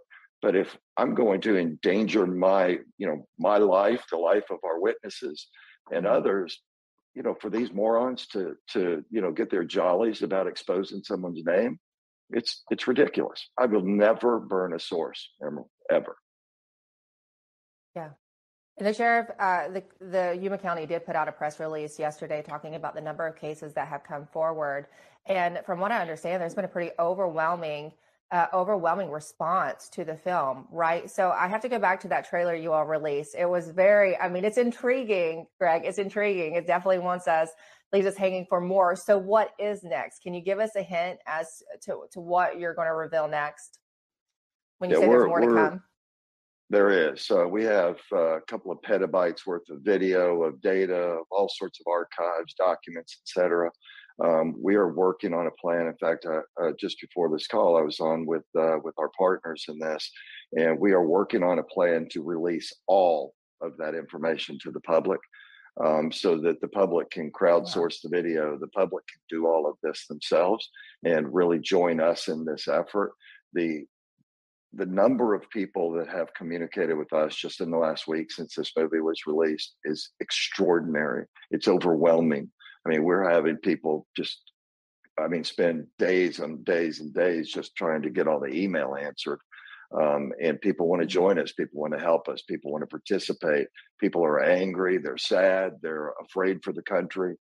And, um, you know, having yeah. an opportunity now to work with people like you that are willing to get the word out and, um, and, you know, all, all citizens who just want, a, you know, free, fair and legal elections. That's what this is all about. Mm-hmm. You know, we're seeing this trend, Greg, and it's not just in election integrity, uh, where the the institutions are turning a blind eye to grievances and to malpractice and and corruption, and it's really come down to the citizens. And the crowdsourcing method has seemed to be effective. in a lot of veins, such as with what Dr. Naomi Wolf is doing with the Pfizer document release. So keep us posted, and our, our viewers, I'm sure, will be on the lookout and seeing how they can how they can assist as well. Thank you, Greg. Thanks for having me.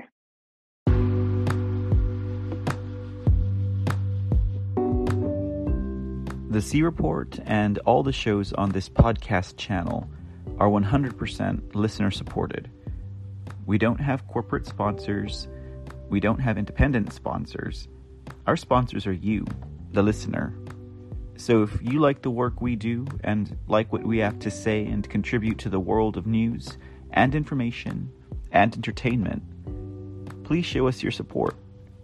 Make a monthly donation to help sustain future episodes at anchor.fm slash the C Report. Your support is greatly appreciated. From 99 cents per month to 4.99 per month to 9.99 per month. Every donation counts and every bit helps. Show your support for the C Report and other shows on this podcast channel by visiting anchor.fm slash the C Report. And thanks, y'all.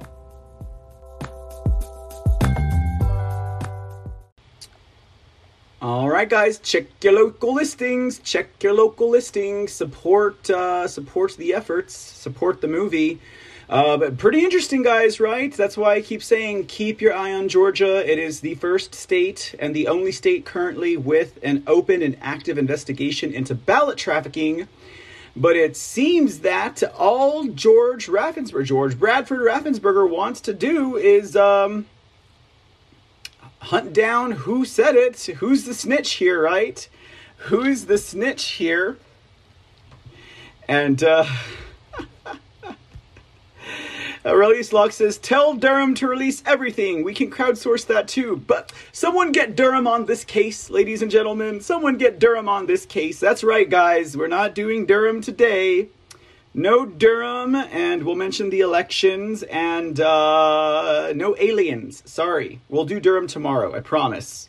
Uh, because after all, tonight, uh, most importantly, aside from sharing this news about uh, 2000 uh, 2000 i was gonna say 2000 votes. 2000 mules uh, definitely wanted to hit up the uh, world health organization takeover of the world uh, because i mean that's pretty timely guys. Uh, it's pretty time it's happening next week or starting to happen next week but um, uh, that said there is still no more important a topic than voter integrity, election fraud, election um, uh, uh, decertificate, all that. With our elections is way more important, okay? Way more important than what's going on with the WHO. And y'all might be saying, well, how could that be? Because they're going to take over. Well, I'm telling you guys, we wouldn't be in this situation if we did not suffer a stolen election outright and obnoxiously in the bright of day, even though the ballots were dropped at night that is, as it were, how it is. So, uh, yes, True the Vote still doing their good work over there.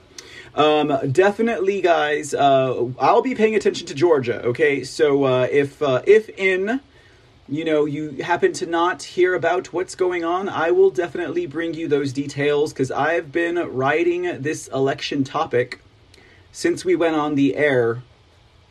Um, you know, uh, over a year ago. So that that has been our, our our cause for existence, ladies and gentlemen. Election integrity, election audits. It's it's it, I'm I'm a little stuck on the topic, guys. I'm getting a little bit obsessive. I know, but uh, nevertheless, it needs to be shared, and it needs to be front of mind, and it needs to be ready to roll off the tongue whenever one needs to uh, defend and or speak up and or share the truth about what happened in our elections ladies and gentlemen. Relanon, good evening. Thank you for gifting the cookie over there at the uh, Foxhole. If any of you guys are tuning in at Rumble or at Twitch or at Clouthub, Uh, please, by all means, follow and subscribe. Of course, over at Rumble, we have our clips as well as just the show, you know, the live broadcast. We also clip out our shows there so they're easier to digest nuggets of information that um, you can share with your friends, your family, or on your social media streams.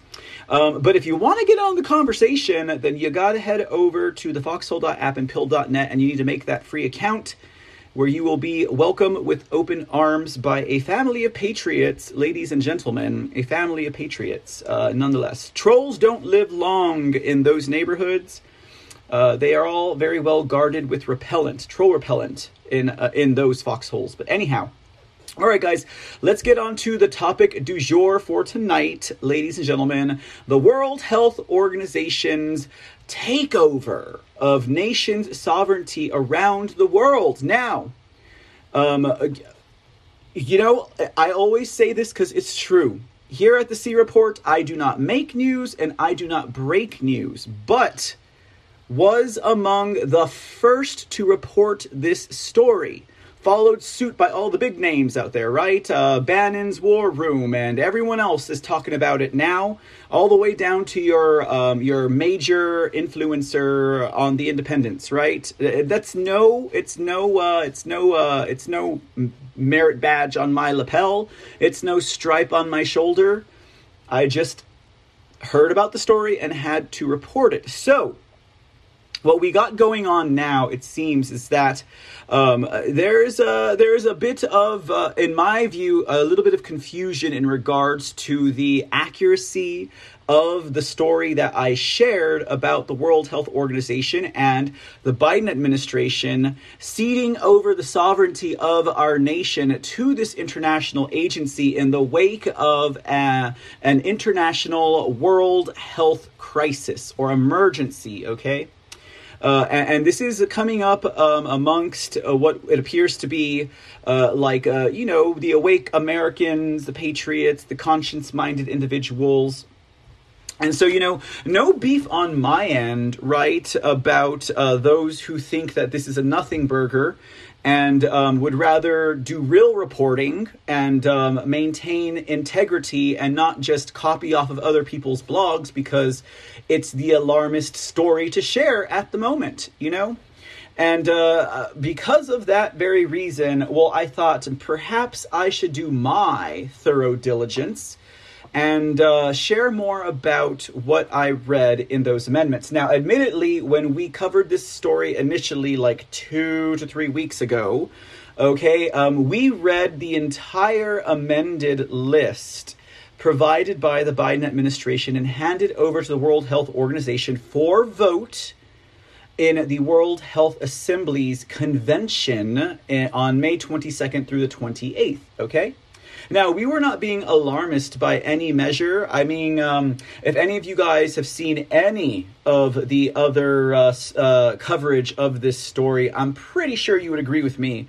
We weren't being alarmist, right? Um, we, we tend to um, reason and respond more than react here over at the C Report.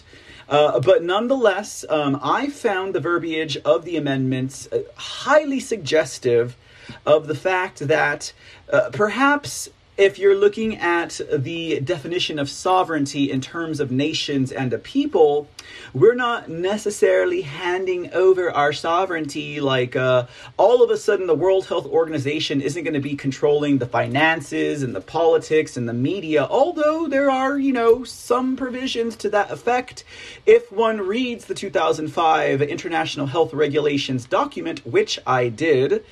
Um, and we'll be going over that today, ladies and gentlemen, um, in regards to finances, etc., etc., etc. But I, I have to say, guys, when I was going over the amended list with you all here on the show, and we read the entire document, uh, there was a little voice at the back of my mind that kept saying to me, um, "This is uh, the the written language here is clearly suggestive of uh, the United States allowing the World Health Organization to basically um, um, control the course of events once a an international health emergency is declared, okay? But the little voice at the back of my head kept telling me people are going to want to keep knowing how and what, who, and why, right? And and where does it say that they can do this? For there is no language in any written international agreement or treaty that says as such. Uh, this country hereby cedes over the sovereignty of its nation and people and and belongings to this international agency uh, once this contract is signed. I mean, even a leftist crooked lawyer would not want that type of language embedded in any type of contract because then guess what? The jig is up. And you know, that's why those in the field of litigation and lawfare are quite happy and fanciful with their words because they can uh, they can uh, they can force them to mean what they will, ladies and gentlemen. Um, so, so you know, there's that fact of the matter, of course, right? And and obviously, um, the World Health Organization's amendments to the IHR and the IHR itself, the International Health Regulations, do not verbatim uh, lay down a plan wherein you know UN troops and trucks and World Health Organization people will be deployed, and it doesn't give you uh, it doesn't give you a battle plan of action wherein they will enter into the nation that is affected by this sickness, and it doesn't give you the entire schematics about how they're going to help or how they're going to advertise or share the information. Um, obviously, you're not going to see that blatant of an action plan within these types of documents. I think that's rather obvious, okay? I think it's rather obvious, but uh, the reason why I feel it's important, and maybe it's just on my part, I feel it's important that um, this story and uh, what I've read in the documents should be shared is because, after all, guys, you know, um, I, I've never called myself a journalist, let alone an investigative journalist, but there's something to be said about my understanding and my integrity. So maybe this is just more of a personal thing for myself than it is uh, anything else. Uh, but maybe it's because, maybe it's also because um, there's a, a, heightened danger here if we truly don't understand what it is that we're looking at. Now, it can be said no treaty or agreement or blah, blah, blah, blah, blah, you know, can ever supersede the Constitution. Okay, and now obviously that is true in a perfect world of uh, of paper and pen and in action, but could you really say that to an illegitimate regime, right? Uh, who has done nothing but destroy this nation. I would say the fact that no treaty or international agreement will supersede the Constitution uh, is highly romanticizing the Constitution. And, you know, to that end, why even bother seeking to protect the document? Because apparently no other force or entity in this world can do anything to try and take it down when we've seen a history of international uh, treaties and agreements and uh, signed contracts have constantly tried to undermine the Constitution of these United States of America. We narrowly escaped the Paris Accords, which was unconstitutional by and large, with the grace of someone like President Donald Trump. Now, what if we think about uh, an international agreement like NAFTA? That's perfectly unconstitutional, but it seems like we're still part of that organization, right? And we're still beholden to what they had us doing, at least so as long as it wasn't exposed, right? Now, think about the, the countries in Europe. I'm pretty sure any, any proud national of any one of those given countries in Europe were like, our country's constitution will never be superseded by some international treaty or agreement. Now, you know, I mean, we as Americans who are awake and aware and who are patriotic and who will fight for the sovereignty of this nation will not let it happen. But that is also kind of depending on a bunch of other factors from your politicians to your judiciary, right? All the way down to the percentage of people who are willing to take that fight to the battlefield. And so we see the European Union seems to have superseded every single nation's constitution in Europe.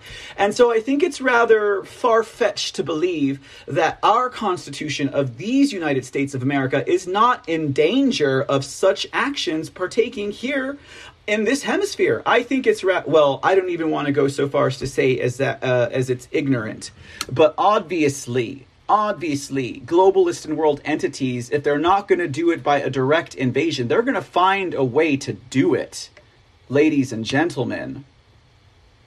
And thank you, Aurelius Locke. Aurelius brings up a very good point. The Constitution is a contract between the state and we, the people therein. So if someone tries to pull out uh, no no law that is obviously against the Constitution shall uh, you know stand, well that has to deal with the states and the federal legislators. Has nothing to do with uh, international agreements or treaties. Okay. With that said, and I think I've made my point, okay, I don't think it is wise to ignore um, uh, po- such possibilities, especially when it's spelled out in the language of the text. Now, I, I cannot apologize for someone who does not understand the language or perhaps is too prudent to infer or speculate what their reading of that might say because after all i would i would assume that someone would um, look at this document and and I would say singular because we're going to look at three documents, guys, not just one, three. Because again, that little voice kept telling me this says this, but it doesn't prove that. And, uh, well, you know, I hadn't busted out my old international health regulations manual by then. Uh, but, you know, it became apparent that maybe I should because I don't like my integrity being questioned. And, um, you know, and I get it. You know, I get it. I, I, I totally get it. The language is not specific, right? and uh, at least to the fact of the battle plan and how they're going to do it and whether or not one's nation's sovereignty is actually going to be taken over by the World Health Organization. I mean, again, who would put that in a contract and expect anybody to sign it, right? Uh, but you know, when when uh, when one refuses to share a story and then uh, and, and, you know I get it when you get people sending you links from Stu Peters or God forbid Russell Brand, you're kind of gonna like yeah you need a little bit more evidence than that, right? You, you can't just show, show me, and I'm not just gonna copy what Jordan Sather or Red Pill 78 said because at the end of the day I'm nothing, guys. This is just my own personal thing because uh, Mr. C and the C report small potatoes, guys. No one really, uh, no one really. Yeah, it's not like uh, anyone was literally calling me out, but for the uh, for the sake of my own personal integrity, well, you know, we're gonna do this. Okay, so let's take a look at some of the uh, documents, guys. We're to start with the amendments, okay? We're going to start with the amendments uh, that we've already read through. We're not going to go through all of them again, uh, but we are going to look at um, uh, we are going to look at uh, those which stand to strip us of our sovereignty, even though it doesn't say you're going to be stripped of your sovereignty. Um, reading between the lines, or I don't know, some kind of um, um logical or deductive um, um, consideration of said words might be helpful. So uh, let's take a look. We're going to skip all the way down to article number nine, and this is just the start of it in this document. Now, um, prior to, and it's very minimal, guys, it's very minimal, that which basically, technically, on, on paper, cedes away our sovereignty.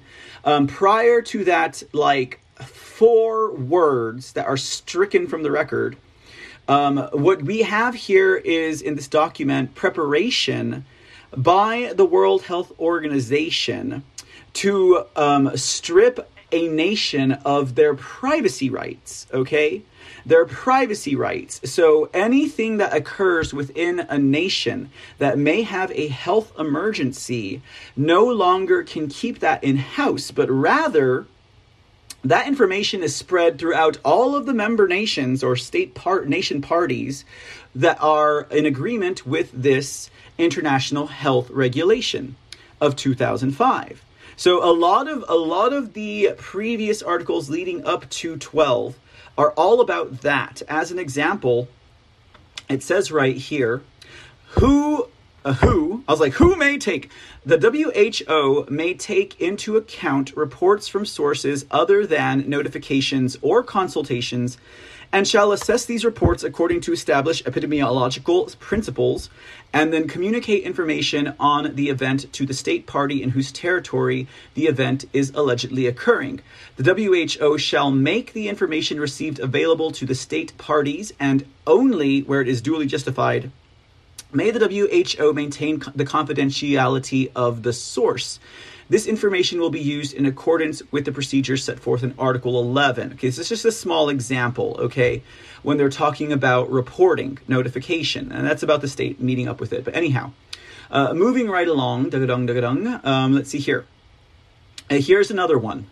Um, if a state party does not accept the offer of collaboration within 48 hours, the World Health Organization shall, when justified by the magnitude of the public health risk, immediately share with other state parties the information available to it, whilst encouraging the state party to accept the offer of collaboration by the WHO. So, you know, when I'm going through all of these documents, ladies and gentlemen, what I'm really thinking about is everything that the world experienced the last year and a half to two years with COVID 19 planned pandemic. Now, when we get into the actual uh, international health regulations of 2005, I think you might agree with me that we are seeing every measure that they took during this COVID 19 planned pandemic into action, okay? It it that document became live during COVID-19, okay? Is what I was thinking when I was reading it, okay? You're talking about forced quarantines, you're talking about mask mandates, you're talking about forced vaccinations. Look at China and what they're going through right now. Look at what Australia experienced and then tell me that um, this could not be rolled out worldwide into at least 190 some odd countries when this type of language exists in this documentation, okay? And I, am just saying, guys, I'm just saying. Anyways, so my thoughts moving forward. Okay, so uh, we'll skip through Article 11. Oh, no, we won't. We won't. Here's another one. Oh, and by the way, guys, not only are we going to look at some of the provisions that the WHO can take, we're also going to look at the recourse or lack thereof that a member nation faces if they disagree with the World Health Organization, because that is outlined in their 2005 document. Well, what does a nation do if they don't come to a consensus with the World Health Organization? What do they do if they don't agree with what they're assessing is a public health emergency? Emergency? Well, we'll find out and we'll answer that question and we'll see how that makes you feel. Okay? Here's another one.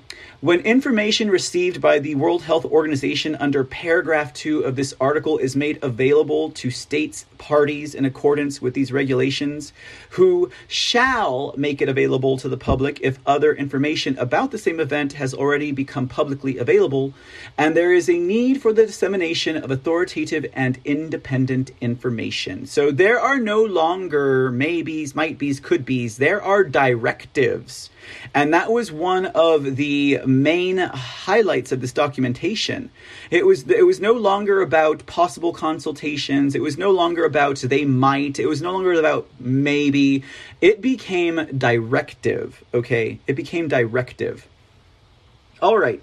So uh, here is the infamous article amendment that is so squabbled over just because this article doesn't say the United States will give over its sovereignty to the World Health Organization. I guess that's not what it means, right? I, it must not be what it means. I don't know. It says uh, determination of a public health emergency of international concern. Now, you guys might note um, the original document, that was the title of the article determination of a public health emergency of international concern. The Biden administration also added it to mean public health emergency of regional concern, meaning, you know, it might only affect the southwestern uh, United States of America. It might only affect the United States in general.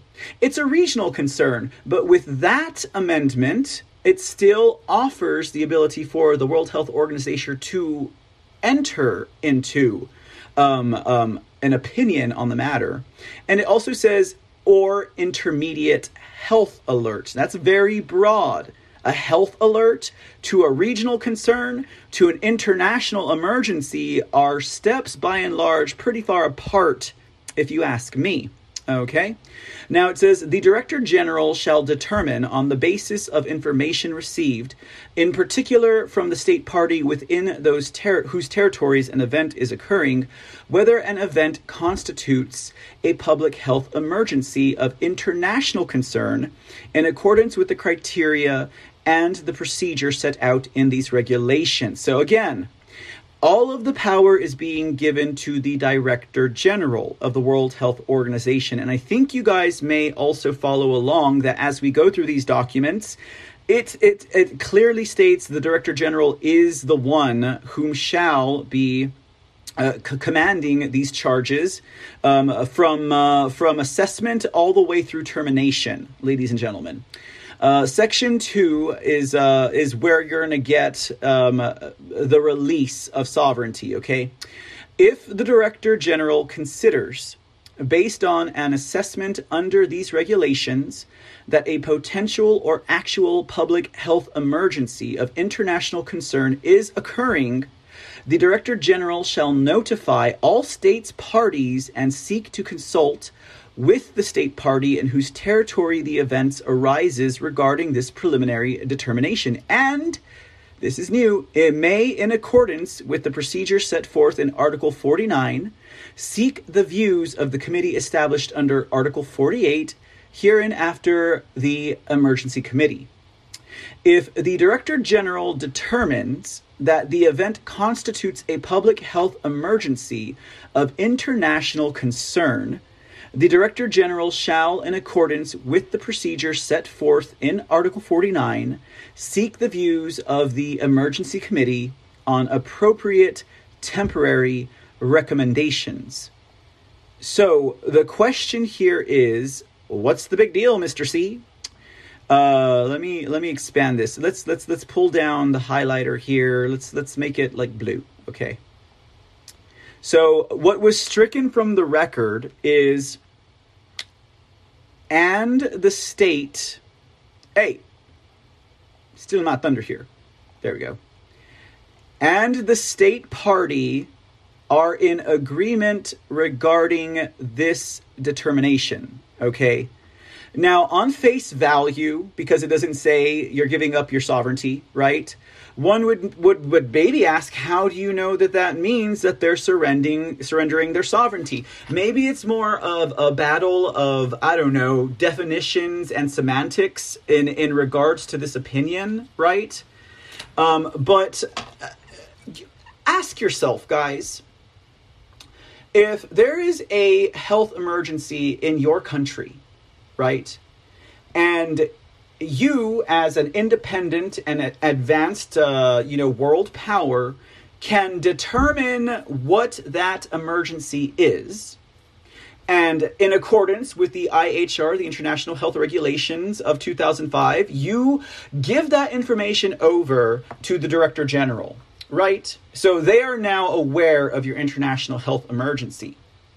And you as a technologically advanced world power, and let's pretend in the perfect world a morally astute government, determine that, for example, COVID 19 is no more than uh, the flu on steroids from, um, I don't know, some type of uh, virus that, that has not even been singled out and isolated, okay, which goes to prove that it does not exist. And you, as a country, say the United States of America in the perfect world, as a morally astute country, determines that COVID 19 is not what they say it is, and it is not the danger that it represents to the world, but the Director General determines that you are wrong if you have stricken this portion of the agreement from the record.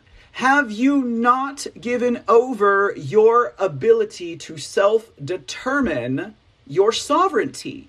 i.e., you've surrendered your sovereignty.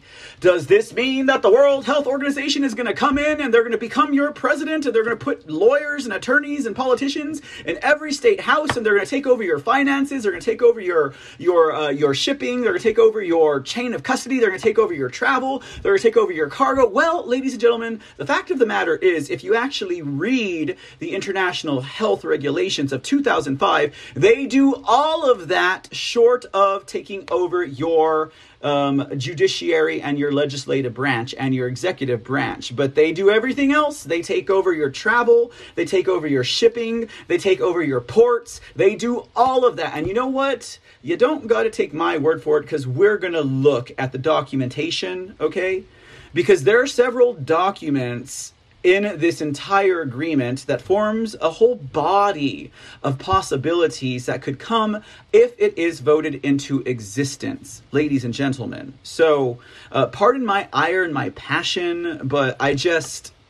Why apologize, right? Anyway, so let's carry on. Um, let's see, what did I highlight here? Emergency of international concern, a determination shall be made. Okay, we don't need to see that. Okay, so um, in determining whether an event constitutes a public health emergency of international concern, the director general shall, etc. I don't know why I highlighted that. So here's another one um, where an event has not been determined to meet the criteria for a public health emergency of international concern, but the director general has determined it requires heightened international awareness and a potential public health response, the Director General, on the basis of information received, may determine at any time to issue an intermediate public health alert to states parties and may consult the emergency committee in a manner consistent with the procedure set out in Article 49. Again, lawyers speak for you no longer have self determination. We're going to talk to the committee and we're going to figure out what we should do, okay? And this is all new text to the amendment of um, the IHR, uh, what we just read right there. Uh, here's Article 13, Public Health Response amended. It says, uh, you see, they, stri- they strike out at the request of a state party, okay? No self determination Okay, that means in the event of a medical emergency, you have no sovereignty. And again, I reflect on the last year and a half to two years where society shut down. Okay, and let me tell you what, if this happens again, well, that's going to absolve the president, that's going to absolve politicians of any responsibility because oh d- do we need to remember you know we got all of the democrats and all the lefties and all the progressives and all the socialists but we also have all these rhinos who have given away our rights right? We have never should have had the need to litigate in order to fight for the rights we already have under our constitution which cannot be what? Superseded Okay, did you not just live through the entire year and a half to two years that I lived through? People who don't think that this is a possibility because the language doesn't say something so specific so as to do a, a, a well thought out journalistic approach to it in your magazine or your, your newspaper or your blog or your website. Because I lived through an entire different America than you did, if that's the case. And if I'm not mistaken, they impeded on all of our constitutional rights in the last year and a half, and we had to hire lawyers and fight in the court of law in order to obtain the rights we already had under that Constitution. Okay? So if this thing passes, and it's as bad as my um, um, my tone is right now, then yeah, you're right it's not going to supersede the Constitution, but guess what? Underneath your house of rhinos and the leftist progressives, we're going to have to fight it in the court of law, and there's no telling how long that's going to take. And by then, how many people do you think that they will have forced a vaccine on? How many people do you think will have forced inoculations? It's ignorant for someone to say, and maybe they just can't see it, but maybe if it wasn't someone who has some kind of influence, I wouldn't feel this way. No one that I actually have ever heard of, although I will say the uh, the uh, website they report for, I do admire, and we have actually shared their stories here many times at the C Report. They did an upstanding job covering the New Hampshire Windham Township election audit that was run afoul. They did excellent work. That's where most of our, they were a primary source for me here at the C Report. The Windham, New Hampshire um, election audit. Yeah, it's a great magazine, but I don't know, this writer I don't know. I don't know her personally, so I don't. I mean, I've never, I've only ever heard her name once in my life before, but it's dangerous. You know, I, I respect that person's point of view, obviously, um, but you know, how can one decry? maybe it was the delivery. It sound it sound more prideful. And you know what? I know what I read. That person has no idea who I am from Jack. And uh, I, you know, the last thing I need is my audience who happen to know this individual doubting my integrity. Okay. Anyways, and I'm not being alarmist here, guys. I am sharing information. All right. Goes on to say, goes on to say, um, who shall offer assistance to a state party in the response to public health risks and other events by providing technical guidance and assistance and by assessing the effectiveness of the control measures in place, including the mobilization of international teams of experts for on site assistance when necessary. Now, again, they struck out at the request of the state party, okay? Now, here's one that uh, detractors would probably use against me.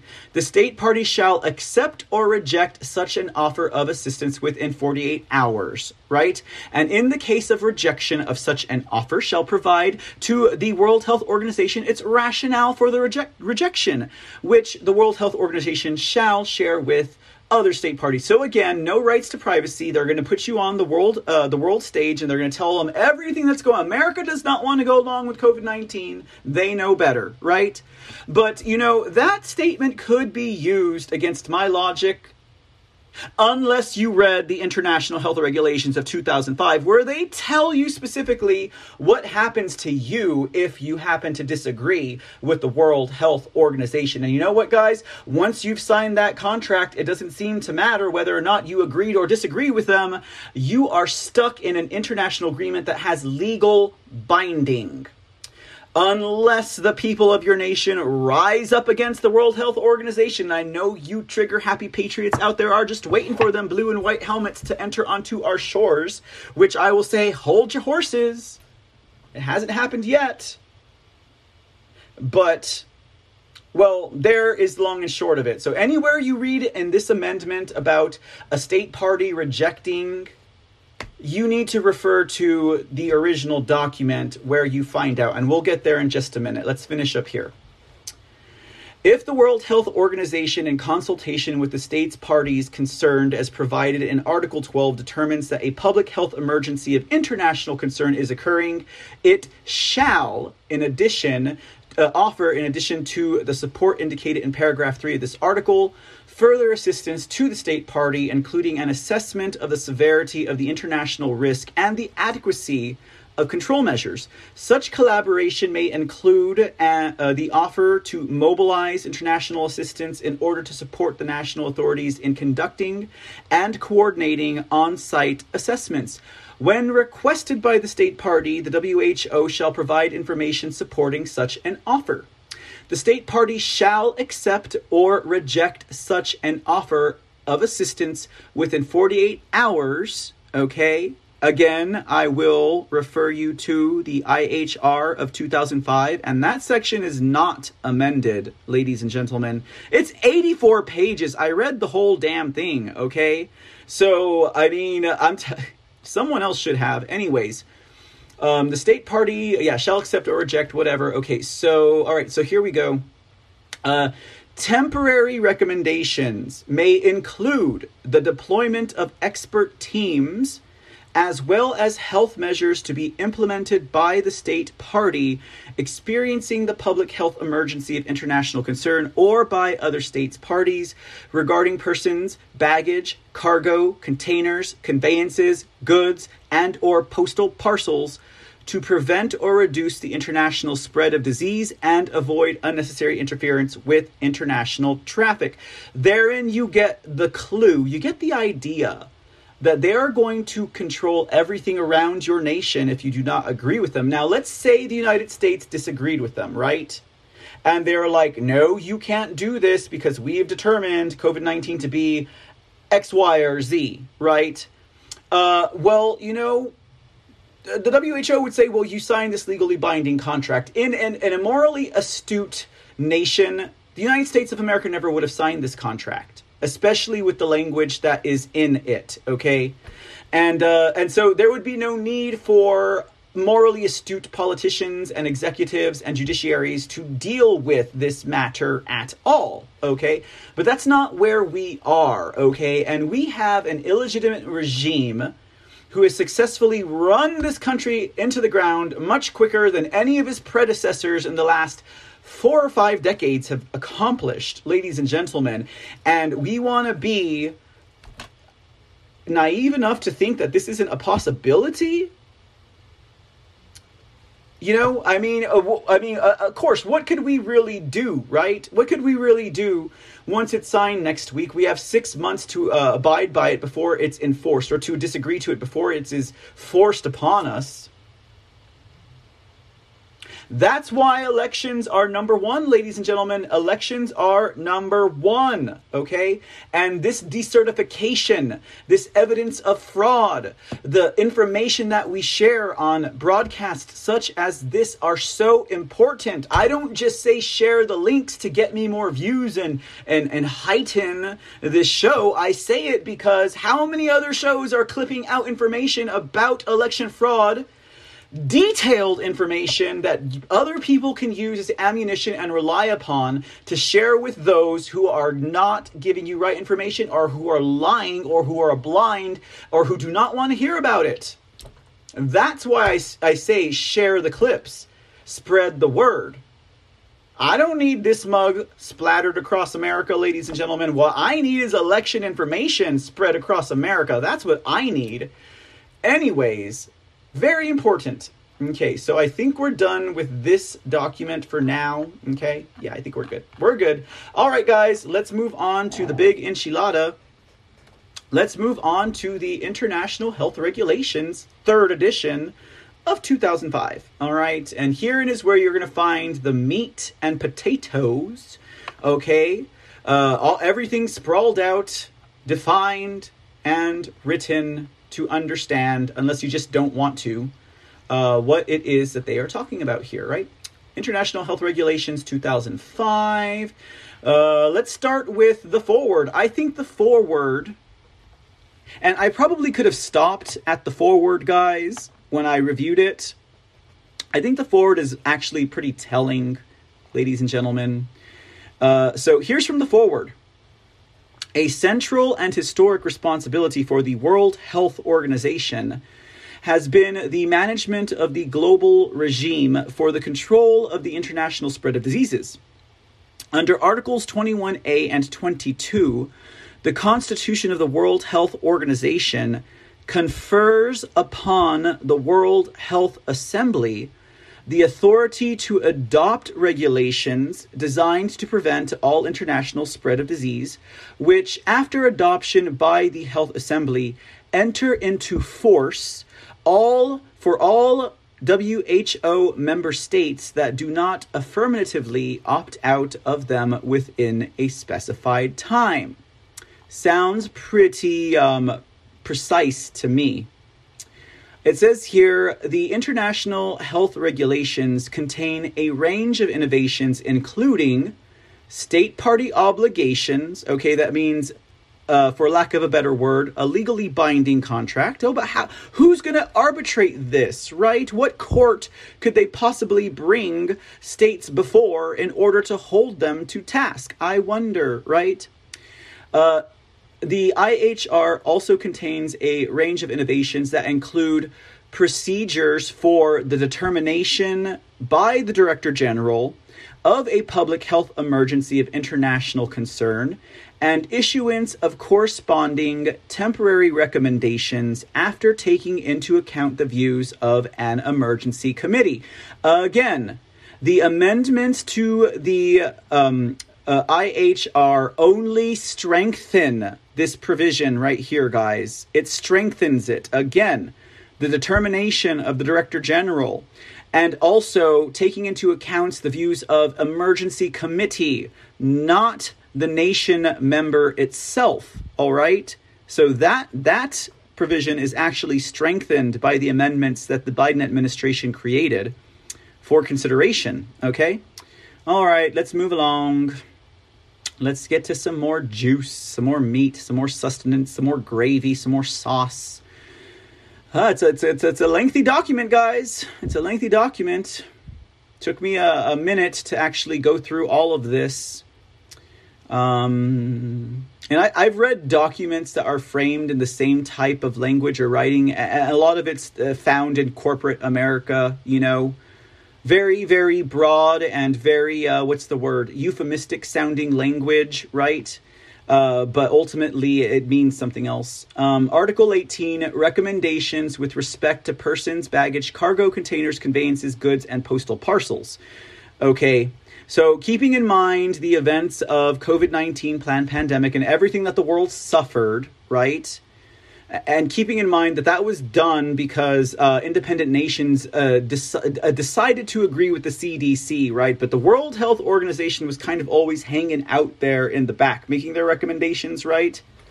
Now imagine that they have the ability because they have determined in order to dish out all of these regulations. Okay, now this is in the body, as we know, of the International Health Regulations of 2005, which are not amended, what we're reading here okay? And, and ask yourself is this what they did during COVID 19, during this worldwide pandemic health emergency? Because it's kind of what I got in reading it. Now, recommendations issued by the World Health Organization to states parties with respect to persons may include the following No specific health measures are advised. Review travel history in affected areas. Review proof of medical examination and any laboratory analysis. Require medical examinations. Review proof of vaccination or other prophylaxis. Review require vaccination or other prophylaxis. Place suspect persons under public health observation. Implement quarantine or other health measures or suspect persons of suspect persons, implement isolation and treatment where necessary of affected persons, implement tracing of contacts of suspect or affected persons, refuse entry of suspect or affected persons, refuse entry of unaffected persons to affected areas, and implement exit screening and or restrictions on persons from affected areas. Now, this clearly states that these are provisions within uh, the um, um, within procedure for the World Health Organization in events of occurrences of World Health emergencies. Now, this is exactly what we saw happening during COVID nineteen to everybody and their grandmother, ladies and gentlemen. Okay, um, so if uh, if a nation is no longer self determinant but the World Health Organization Director General is determinant, okay? I would say that that effectively, in the event of a world health emergency, qualifies as surrendering one's sovereignty. But wait, there's more. Of course, there's always more right? There is always more. Now, the rest of these articles go on to talk about, like, of course, baggage, cargo, containers, conveyances, goods, and postal, how they can control that, right? And so, say, for example, you are a nation that does not agree with the determination of this world health emergency, but everybody else is because everyone out there believes COVID 19 is a real pandemic, even though everyone now knows the, the fact of the reality. But United States said no. But they can control travel, trade, conveyance, shipping, all right? The United States would be isolated if they didn't go along to get along. And of course, the provisions in the amendments already strip a nation of their rights to privacy. So uh, everyone knows about it. Everyone knows your decision, and everyone is going to say, What? You're endangering the people of the world. Think about your neighbors. Think about your family. Think about the public. You're endangering them, the United States of America, because you don't want to wear a mask, because you don't want to get a vaccine.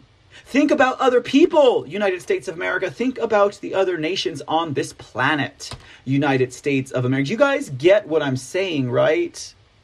I, my audience is pretty savvy. I mean, I, I'm pretty sure I don't even have to go into this length of uh, explanation. But anyways, okay. So and then uh, this uh, part five four talks about points of entry. So they'll control your points of entry, your ports. You also have to make a standard plan for things when they go down, etc. Goes on and on and talks about that.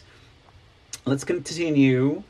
Um, okay, so general provisions, Article 23, health measures on arrival and departure. Let's see what this has to say subject to applicable international agreements and relevant uh, articles of these regulations, a state party may require for public health purposes on arrival or departure with regard to travelers information concerning the traveler's destination so that the traveler may be contacted, information concerning the traveler's itinerary to ascertain if there was any travel in or near an affected area or other possible contacts with infection or contamination prior to arrival, as well as review of the traveler's health documents if they are required under these regulations and or a non-invasive medical examination right which is the least intrusive examination that would achieve the public health objective inspection of baggage, cargo, containers, conveyances, goods, postals, parcels, and human rights. I mean, sorry, human remains. My bad, not human rights. Might as well be giving up our human rights.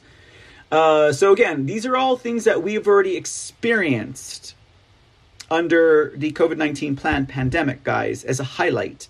Now, Part 3 here says no medical examination, vaccination, prophylaxis, or health measure under these regulations shall be carried out on travelers without their prior express informed consent or that of their parents or guardians, except as provided in paragraph 2 of Article 31. And we'll look at that in a minute. And in accordance with the law and international obligations of the state party. Travelers travelers, oh, and I put here as a note the World Health Organization failed their own um, their own uh, rules in section four and five of this article during the COVID nineteen plan pandemic. Check this out.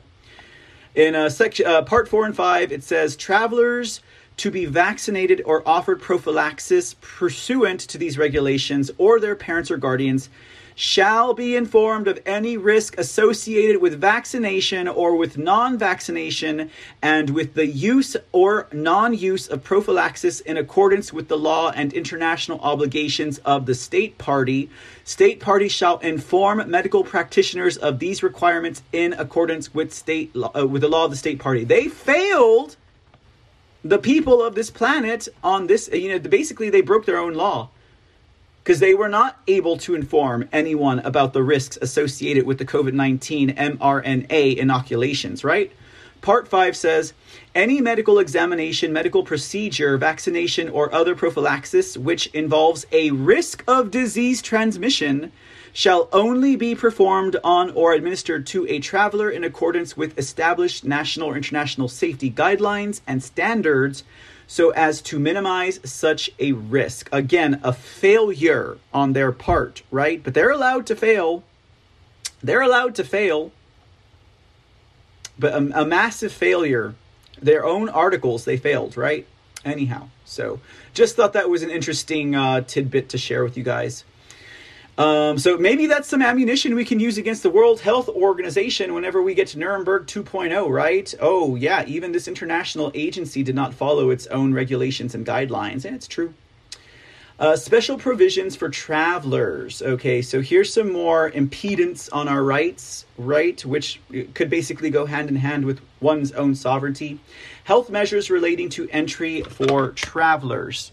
Uh, invasion, uh, invasive medical examination, vaccination, or other prophylaxis shall not be required as a condition of entry of any traveler to the territory of a state party, except that subject to Articles 32, 42, and 45. These regulations do not preclude state parties from requiring medical examination, vaccination, or other prophylaxis, or proof of vaccination or other prophylaxis when necessary to determine whether a public health risk exists. When, as a condition of entry for any traveler seeking temporary or permanent residence, um, as a condition of entry for any traveler pursuant to Article 43 or Annexes 6 and 7, or which may be carried out pursuant to Article 23. So they can definitely uh, still offer you that mandatory vaccine or medical exam. Now, here's the one that totally exempts some. I mean, totally dis uh, disexempts some. Uh, totally makes it mandatory. If a traveler for whom a state party may require a medical examination, vaccination, or other prophylaxis fails to consent to any such measure or refuses to provide the information or the documents the state party concerned may deny entry to that traveler.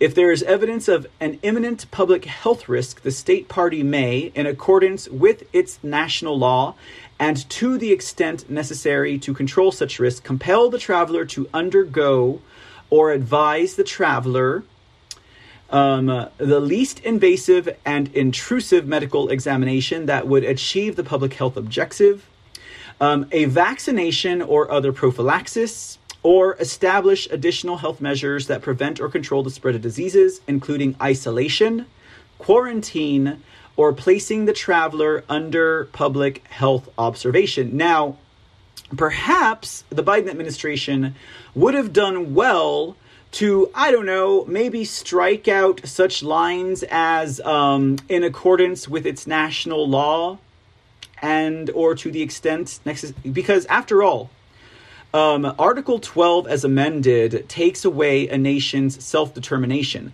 So could it really be said that in accordance with national law that a traveler could enter back into its nation if the director general has determined that it is an invasive and intrusive medical health emergency and that individual chooses to not consent to those measures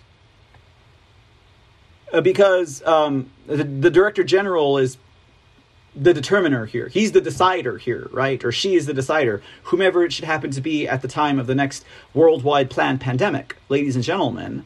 Okay? So, um, well, you know that that's that's that part. Let's let's carry on, guys. Time is short, and I haven't had dinner yet. I'm getting hungry. Um, let's see here. Uh, so this is about containers, goods, uh, and loading areas. Health documents, as a general rule, Article 35 no health documents other than those provided for under these regulations or in recommendations issued by the World Health Organization shall be required in international traffic, provided, however, that this article shall not apply to travelers seeking temporary or permanent residence, nor shall it apply to documents required concerning the public health status of goods or cargo in international trade pursuant to applicable international agreements. Okay? What, what international agreements are you talking about? You're talking about like NAFTA? You know about those types of things? Uh, certificates of vaccination or other prophylactic prophylaxis. Okay, uh, so this this section here is talking about um, required um, certificates um, if they are administered to travelers and uh, travelers in possession of those certificates when they're to show them, etc. Maritime Declaration of Health, health part aircrafts, more about shipping and sanitation, etc., etc., etc. Let's get to some of the, the good, heavier stuff here. Um, general provisions, etc., etc. The articles in the 40s basically talk about the organization, uh, the IHR, and um, uh, the World Health Assembly in general. Um, here we go. The Emergency Committee. Okay, this is the, this is the committee that the General Director refers to. It says the Director General shall establish an emergency committee that, at the request of the Director General, shall provide its view on whether an event constitutes a public health emergency or of international concern, uh, the termination of a public health emergency of international concern, and the proposed issuance, modification, extension, or termination of temporary recommendation. Okay, so what that tells you, the dear reader, is that, well, I guess the Director General does not make up the decisions on his own or her own. They uh, they consult the emergency committee. Okay, uh, uh, keeping in mind that this does not include the nation member itself, although um, the IHR uh, center points. Uh, that's not the direct name for it. Uh, they they may be made up of individuals whom are part of the nation involved, right? So you have your emergency committee here. I believe the emergency committee is made up of um, members of nations surrounding and maybe one member of the actual nation. Uh, that's in section 45, article 45 and 44 of this document. You can review that if you want. We're not going to review that at this time. It's minutia, okay? Uh, especially, especially if that member is like someone like uh, Dr. Fauci or like uh, or or uh, uh, who's that one from the CDC? Wazensky or Waworski or Wakalski or Wadalski. I don't remember its name. Anyways, uh, it goes on to say the views of the emergency committee shall be forwarded to the director general for consideration. The director general shall make the final determination on these matters. The Director General shall communicate to states parties the determination and the termination of a public health emergency of international concern, any health measure taken by the state party concerned, any temporary recommendation, and the modification, extension, and termination of such recommendations, together with the views of the emergency committee. And if you remember from the amendments, uh, temporary recommendation also includes deployment of international bodies and agencies into the nation state who no longer has self determination according to that document, according to what I read, right? I mean, I'm sure that some people still just can't see it, right? It, they just can't see it happening. Not in their America, not what, what they have experienced over the last four to five years, let alone everything else we've experienced cumulatively, at least in my lifetime. Could something like this happen, right? Uh, the review committee's report shall be submitted to the Director General, who shall communicate its views and advice to the Health Assembly or the Executive Board for their consideration and action. Okay, so again, more with these committees, more with these bureaucracies, etc. Uh, let's see here. Okay, so here's where we get into the disputes. Say the United States does not agree with the assessment or determination of the World Health Organization. What happens to that nation state? Say they agree with it, but they don't agree with all of the measures that they want to take in order to confine or terminate the uh, health emergency. Settlements of disputes. In the event of a dispute between two or more states' parties concerning the interpretation or application of these regulations, the state parties concerned shall seek in the first instance to settle the dispute through negotiation or any other peaceful means of their own choice, including good offices, mediation, or conciliation.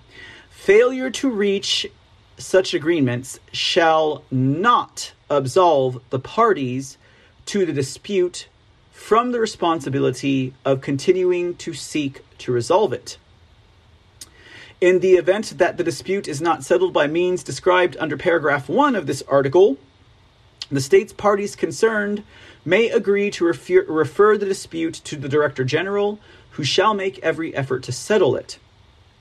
A state party may at any time declare in writing to the Director General that it accepts arbitration as compulsory with regard to all disputes concerning the interpretation or application of these regulations to which it is a party or with regard to a specific dispute in relation to any other state party accepting the same obligation. The arbitration shall be conducted in accordance with the permanent court of arbitration optional rules for arbitrating disputes between two states applicable at the time a request for arbitration is made. The states parties that have agreed to accept arbitration as compulsory shall accept the arbitral re- award as binding and final. So the United States doesn't agree with the determination of the World Health Organization Director General. And the World Health Organization Director General has already alerted all its member states, particularly those surrounding the United States, about its decision. So now Canada or Mexico can challenge that um, decision, and um, the United States will be entered into arbitration with either of its neighbors. And ultimately, it is the Permanent Court of Arbitration optional rules for arbitrating disputes between these two states that shall reach a final and binding decision.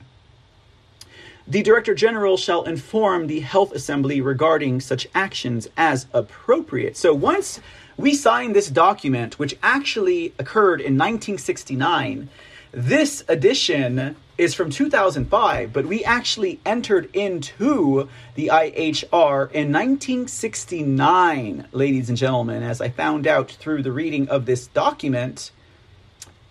We're part and party to all of this international agreement as legally binding. Now, I don't know that uh, there's a nation out there that would challenge it, and we'll see what happens. Maybe that, ladies and gentlemen, is uncharted territory. Or maybe we should just wait for President Trump to be back in office and watch him rip up this document and see what happens, right? Article 57 um, relationship with other international agreements, okay? Because again, um, while I idealistically believe that there is no no not even ideal i believe in my heart of hearts that there is no article there is no document above the united states constitution i am not an illegitimate regime and i am not some international agency trying to force myself upon a sovereign nation okay but this article here specifically um, addresses international agreements so let's check this out State parties recognize that the IHR, the International Health Regulations, and other relevant international agreements should be interpreted so as to be compatible. In other words, um, we're we're all in agreement here, and you should interpret this document that way, right? The provisions of the International Health Regulation shall not affect the rights and obligations of any state party deriving from other international agreements. Oh, that's nice. In other words, the IHR is not going to impede other international agreements. If you have an international agreement with, uh, I don't know, the United Nations or some other international agency, fine. But that doesn't say anything about a nation's own sovereign document. That's right. What about the Constitution? Okay? They didn't they didn't give a provision for the Constitution of the United States of America in this and and its relationship to this uh, international health regulation document. And I think that's uh that's about all I have to share from this, guys. Oh, maybe not. Let's see what this says. I'm like, it's dinner time, guys. Um, it says here. Oh, oh, okay. So, so here, here goes further into the agreement, disagreement, um, and what happens to the nation state. Okay, here's where we're gonna wrap it up, guys. About uh, about exactly how sovereign this country will be after they uh, sign the amendments into effect and uh, a medical health emergency happens on an international scale. We're, we're there, guys. We're at the end. It says uh, if at least one third of the states referred to in paragraph four of this article object to the reservation by the end of six months from the date of the notification referred to in paragraph four of this article, the Director General shall notify the reserving state with a view to its considering withdrawing the reservation within three months from the date of the notification by the Director General. In other words, this is talking about when you agree with what was determined, but you don't agree with all the measures, okay? The reserving state shall continue to fulfill any obligation corresponding to the subject matter of the reservation, which the state has accepted under any of the international sanitary agreements or regulations listed in Article 58. So, you know what? United States America agrees with COVID 19 planned pandemic, but they do not agree with forced vaccinations, okay? This is saying that uh, you have to put it in writing, you got six months, et cetera, et cetera, et cetera. Uh, but you have to continue doing what they tell you to do until the Director General has made a determination about your reservation of mandatory vaccines. As an example, right? Oh, whoops, where did, where did the article go? Okay. Uh, the Director General shall submit the reservation and the views of the review committee, if applicable, to the Health Assembly for its consideration. If the Health Assembly, by a majority vote, objects to the reservation on the grounds that it is not compatible with the object and purpose of these regulations, the reservation shall not be accepted, and these regulations shall enter into force for the reserving state only after it, withdraw- it withdraws its reservation pursuant to Article 63, meaning we are at the mercy of the Health Assembly in regards to whether or not anything we object to stands. If uh, majority rules that uh, forced vaccinations is uh, what's going to uh, help terminate this world health emergency, well, then, ladies and gentlemen, um, forced vaccinations it's going to be. And you know, with the state of RINO-ness and lefty communist progressives in this country, they're going to go along with it and they're going to be like, well, we couldn't do anything about it. It's the World Health Organization. Because do you think at this point they're going to fight for us? Do you really think they're going to fight for our sovereignty, for our self determination at this point? We might have one or two, and the entire nation itself might rise up. But maybe this is speculation, and maybe it's conjecture, maybe it's a little bit conflation. But maybe at that point, we're going to see those white and blue hats enter into our nation. And at that point, ladies and gentlemen, it's gloves off. And, uh, well, that's all I got to say about that, guys. Thank you for tuning in to tonight's edition of the C Report. I hope it was as good for you as that steak I'm about to have is going to be for me. Ladies and gentlemen, uh, uh, tune in once again uh, tomorrow as we'll bring you more current news, events, and headlines. We'll probably cover Durham tomorrow, and we'll probably cover a whole bunch of other things that, uh, you know, uh, are imperative, at least in my purview, as I am the curator of these events here. All right, guys, I'm going to let you go. Thank you so much for hanging out tonight. Thank you so much for any donations that came this way. Thank you so much for spreading the word. Again, make sure you visit our Rumble page so you can see all the clips. We'll have this clipped out in case you guys want to share it. Again, it's not my opinion and it's not my assessment. It's what we read in the source documents tonight, ladies and gentlemen. And I understand that that is open to interpretation, but that is word for word, at least what I found to be the danger of these amendments that um, the World Health Assembly will be voting on next week, ladies and gentlemen. And I'm sorry, guys, we don't got time for the. Uh, I'm all, oh, elections are so important. We don't got time for the elections tonight. We'll talk about it tomorrow. Real quick, Victoria, thank you so much for gifting the can. Sean Joe for the cookie and uh, creative writer for the cookie. Um, ladies and gentlemen, you have a wonderful night. We will see you again tomorrow. As always, ladies and gentlemen, as you go into that dark night or just to get a bite to eat, uh, be safe, be blessed, and God bless America. We'll see you soon. Take care.